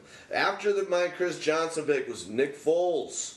Uh, you know, just take some chances. If you see some of these opportunities on guys that aren't on teams but will be, eh, eh, eh, take them. Why not have that guy on your team? Another last thing I'm going to say about the draft, and and I'm done. I got it. I'm mic drop. Is everyone says don't wait till the last two rounds to grab your defenses and your kickers. I am so not on that train. It is ridiculous. I take. I, I got Gostkowski in every league that I'm in, including our Pyro Pyro Pro League. I go early on him, and you just get the value there. Maybe your difference between Gostkowski and the 12th, One- one point. 12 kicker is one point. I hear you there, but the friggin' guy, it, he gets it done, and it's not. It's not like you're. It's it's so early where you're you're you're. You're, you're you're taking him over uh, real game changers. I'm all about going high on Gostkowski. Uh, really, he's the only guy. Um, and I'm also I, I'm also down with going higher on a defense. I'll go with the Bills. I'll go with the I, Jets. I completely disagree with you, especially on the defense, though. I'm more so on the kicker. Okay, but- more but- so on the kicker. In my second to last round, the the tenth defense out of twelve taken, I got the Panthers, and it's because every year, for whatever reason, people have no idea how to gauge a defense, and they and they and they look at defenses and they go and they're thinking of oh. Well, Seattle, I have to grab them super early. And I love all you people that grabbing defenses in round 7, 8, 9, 10, 11, 12 Five.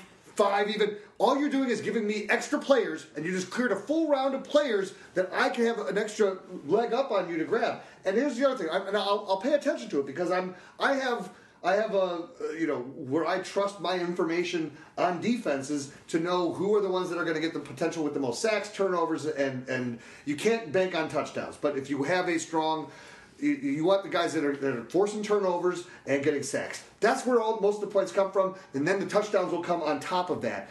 And I find that it's amazing where I have my defenses ranked the top ten. There are people who are drafting defenses that I have ranked 15 through 18 uh, or lower, and they're drafting all these guys in, in the round 13 or 14. Sounds like or we're whatever. making Houdini do the defense and kickers. Uh, well, yeah, yeah, Not the kickers, not the I like- kickers. I drafted, I it's the same drafted, tab, bro. I same drafted, tab, I, bro. I drafted Josh Scobee with my kicker pick in the last round. That's round. not bad. Well, here- because Boswell was good. here's what here's what I'll tell you. Here's what I'll tell you. The players you're taking when you're grabbing a defense, it's like a Sanu.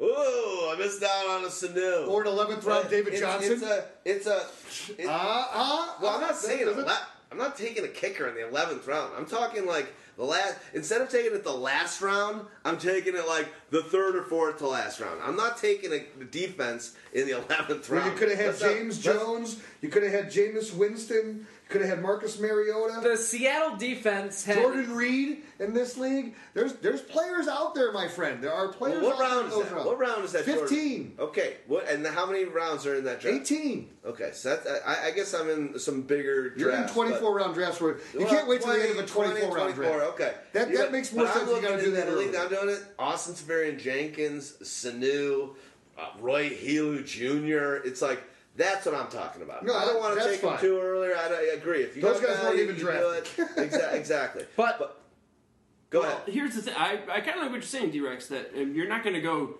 too early on it, but instead of taking kicker defense the last two rounds of your draft, maybe a couple rounds before the end, because with me, when I make my Lead tiers... the charge. Lead. Be the Start one the that's run. like, oh, Start the the run. run. Start the run. And don't fo- when don't Why do we have to call them runs?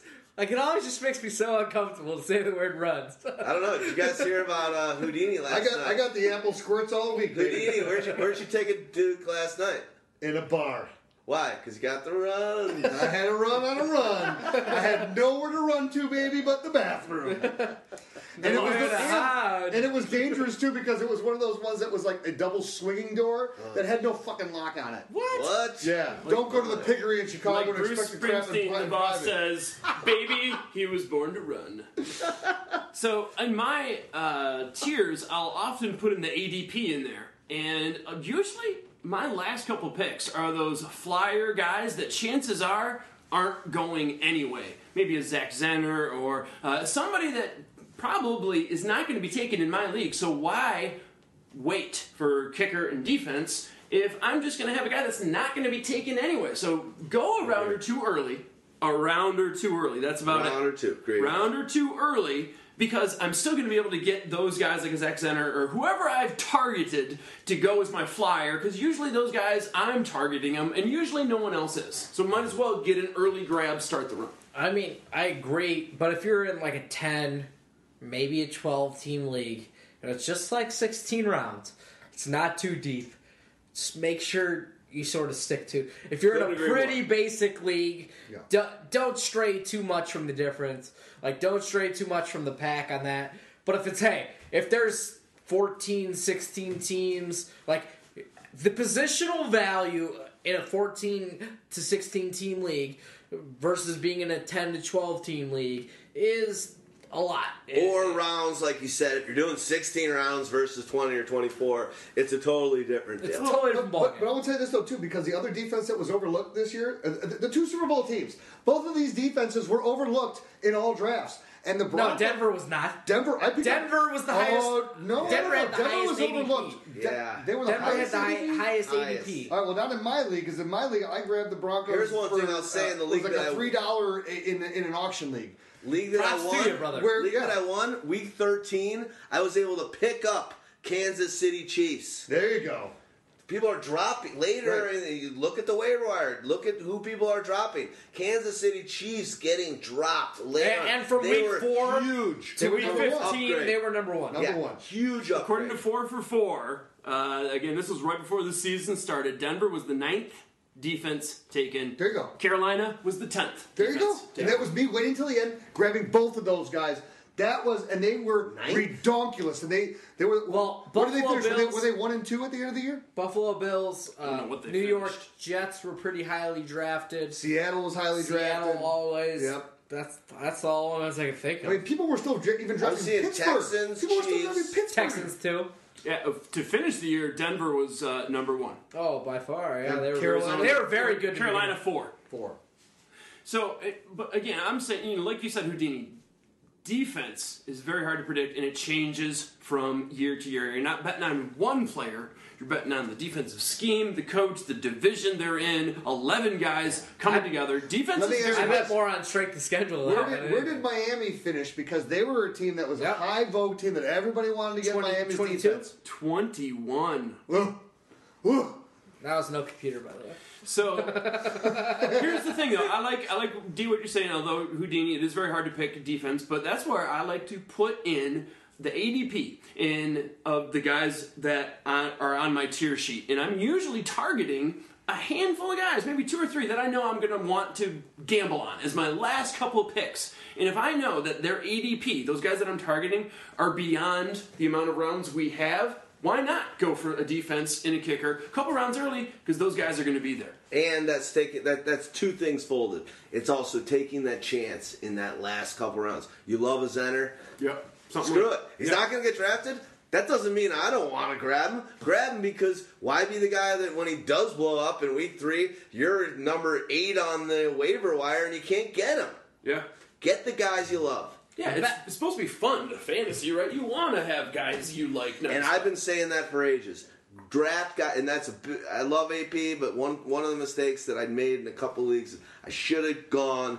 I should have just grabbed Julio Jones. My favorite player in the league. Mm-hmm. I love I love AP. He's one of my favorite players too. But just grab grab your favorite player. we He's lose gonna sight be a of beast. the fact and that it's fun. Yeah. You know, we get so worked up in all this crap. It's fun. Cheer for the guys. You want guys you like. You want to watch. It's Absolutely. fun. You man. wanna don't, watch don't the lose guys sight of you why love. we're doing this. That's why I didn't draft Brandon Marshall. Damn it. him too. Kickers, kickers are actually more predictable than Yes. defenses. So why not doubt. move the kicker up around before the defense. Everybody drafted defense in 15 and kicker in Oh, I 16. totally agree. Fucking flip the script. Did take one of the better kickers, Mm-hmm. which is more predictable, and then you know take a crapshoot on defense. And I agree with that because, like, for many, many years when it was, uh, you know, it was either it was Vanderjagt or Vinatieri that were the two best kickers. I would always be the guy that would be around thirteen or fourteen in a sixteen team league. Take Vanderjagt because it was like The 50 drunken kicker? the drunken kicker because fifty yard field goals were worth more. It was like all these different things, and you're going, he's kicking in a dome. I will take that potential and take those points. And now you got to think they're going for one every time instead of two, like the Right. Patriots. We thought about you know these teams that were going to go for two a lot. Who did it the most? Wasn't the Steelers? Steelers. Because I had Josh Scobee, he missed a couple field goals in the, in the beginning of the year. They're like, They we're were- not kicking anymore. But- but we're going to go three yeah, weeks in a row until we get a new kicker, and we're going to go for two points But- every single time. How many times did they go for it on, uh, on uh, for two points? Eight. So it's not much. One, Yeah. Once every other game. I didn't, and I was one of the people that thought it wasn't going to be that big of a move. I mean, didn't math, math, that's all bad math on One NFL thing, teams. one thing quickly while we're talking about Indianapolis Colts uh, kickers. Sorry, hold on one second. Is uh, uh, Vinatieri. Holy crap! Did he have a terrible start to the season? Yeah. he was a top three drafted kicker for the reasons that you said, Right. and was just terrible. The whole fantasy lexicon was for for the Colts. But then he's dropped, and then it, I'd say the second half, I'd say he's probably top three kicker. But with uh, the the Pittsburgh scenario, it was a little weird. Scobee uh, maybe got in their head that he was so bad because once they made the switch to Boswell, Boswell was great. He had over ninety percent uh, accuracy, but it was like they had it in their head that Scobee was so bad they, they were still going for two when Boswell was uh, legitimately a, a great kicker. Only six guys had a higher percentage. But Pittsburgh's always had that problem. Ever since they moved to Heinz Field, kickers can't kick there. They've always had problems there. Like the, the, the percentage where like the, maybe the league average was at like eighty five or ninety percent or eighty eight percent. The kicking average in Heinz Field is like seventy seven percent, Huh. seventy eight percent. For whatever reason, the way that they're off of the river there with the one one end zone is like it's much more difficult to kick on. So and that's why they went after Scobee. They traded to get Scobee, and that did not work out. That did not work out. Fellas, I think that was an awesome, uh, awesome show. I think we got the best of all worlds. We got to review uh, some great conference uh, championship games, and then now you can see the kind of mold that we go into in the off season, and it's a lot of strategy. It's a year-round process. We're telling you what you need to be doing now while fresh tendrils in the back of your mind. What what you've got to evaluate what you've done. I think Mo did a great job explaining why. You want to become a better person in any facet of life. You've got to evaluate what you are doing to do so. And that does not fall short of fantasy football. Think about what you were doing in your drafts. Think about what you were doing in your pickups. Think about what you were doing in your management and, the, and of your team. Like you said, the fourth arm on that table is trades. Think about it now while it's fresh, not after a summer of boozing and sun and, and, and thinking about all the new information that's going to be coming from the drafts and whatnot. Own it, manage, audit, figure out what you did for 2015 16 season. Now you'll be a better fantasy owner for it. I just want to say this. How many? How long are we on this podcast at this point in And time? once the song, the closeout song is nine and a half minutes, So we'll be over three We'll hours, be I over, think? th- we'll be over three hours. One of the things, this is what listeners, you have to be. This is when you need to be most tuned into us. If you really want to hone your game, you really want to be prepared for next season. When we're in the regular season and we're doing our two and a half hour, two two forty five or three hour podcast, and we're covering all the games, that's one thing. And it's and it's still fun, but it's so much more fun for all of us when we're sitting here talking strategy, talking about all the different ways that we're how we're going to approach things, and and we always have something to say on this. And, and there are so many things that you will learn if you stick with us through the off season that you're going to be if you are a novice and you just kind of rolled on to us stick by us because by the time you get through our comprehensive uh, uh, phd course of fantasy football of our off season you will be primed and ready to dominate your league next year And the best part about it as well is I listen to probably less podcasts than I know Stag Party and you do, but I've been listening to more, more and more lately. And these are all the ones that I do. It's a bunch of agree fests. Yes, I agree. I agree. Well said. I totally agree with what you said. That was a good point. I agree. I agree. The Pyro Podcast, is the exact opposite. We're not toting the company line. We're not. We don't have one agenda and one. We don't have a company We line. don't. We don't. That's, the, that's the beautiful thing for the for the audience. It is all of us have our own mind share and our own stake and our own approaches, and we feed and learn off each other. And sometimes that really benefits, like an Eifert, and sometimes it doesn't, like a Kaepernick. Or sometimes it's like we sit here and we graded all of ourselves on where we were individually with all of our tiers and which one turned out to be the best. The consensus. Yeah. Because that's what it is. You don't just want to get all your information from one side. We are giving you, and, again, it's make it fun, right, Mo? It's also make it your own. So do you. So don't try to do Dogmatica. Don't try to do Stag Pride. Don't try to do Houdini or D-Rex or Mo. Do you use us to help you develop who you are and what your your best way of your approach is going to be. It's amazing. Well said. Let's shut it down. Mo, awesome to have you in the shy. I think we're going to order probably some fucking deep dish pizza, and we're going to talk some more uh, content pipeline for the off season. You are the man, and I just want to say it again. I've done it on many shows with you not here, and you've heard it. Uh, an amazing addition to the pyro mix over the last couple years, and we appreciate it. Hey, I'd love hopping over the pond, as it were, coming to this side, and just to uh, we we talked about looking behind to look ahead on Pyro Light. I got some good interviews coming up. Uh, Will Carroll, who does a, an amazing job with talking about injuries and when guys should be back, and should we expect regression? Should they uh, their forecast for next season based off their injury? He's really, really. Eye opening. Uh, and I'm always learning stuff when I hear from him. We got Matt Harrison coming up from League Safe, and then I got Denny Carter. He's the other half with JJ Zachariason doing the uh, streaming and uh, late round quarterbacks. We got some cool Living stuff. the Stream podcast. Leaving there, the living the stream podcast. Yep. Uh, so some cool stuff coming up in the future. And honestly, I enjoyed this one so much just because I was able to be lost in everyone's dreamy eyes. So it was my pleasure. Awesome, man. We love you, Pyro, so much. We're going to close out uh, this show with the Chemical Brothers, the private psychedelic reel. This one's a real ripper. And about 10 minutes long, apparently. Yeah.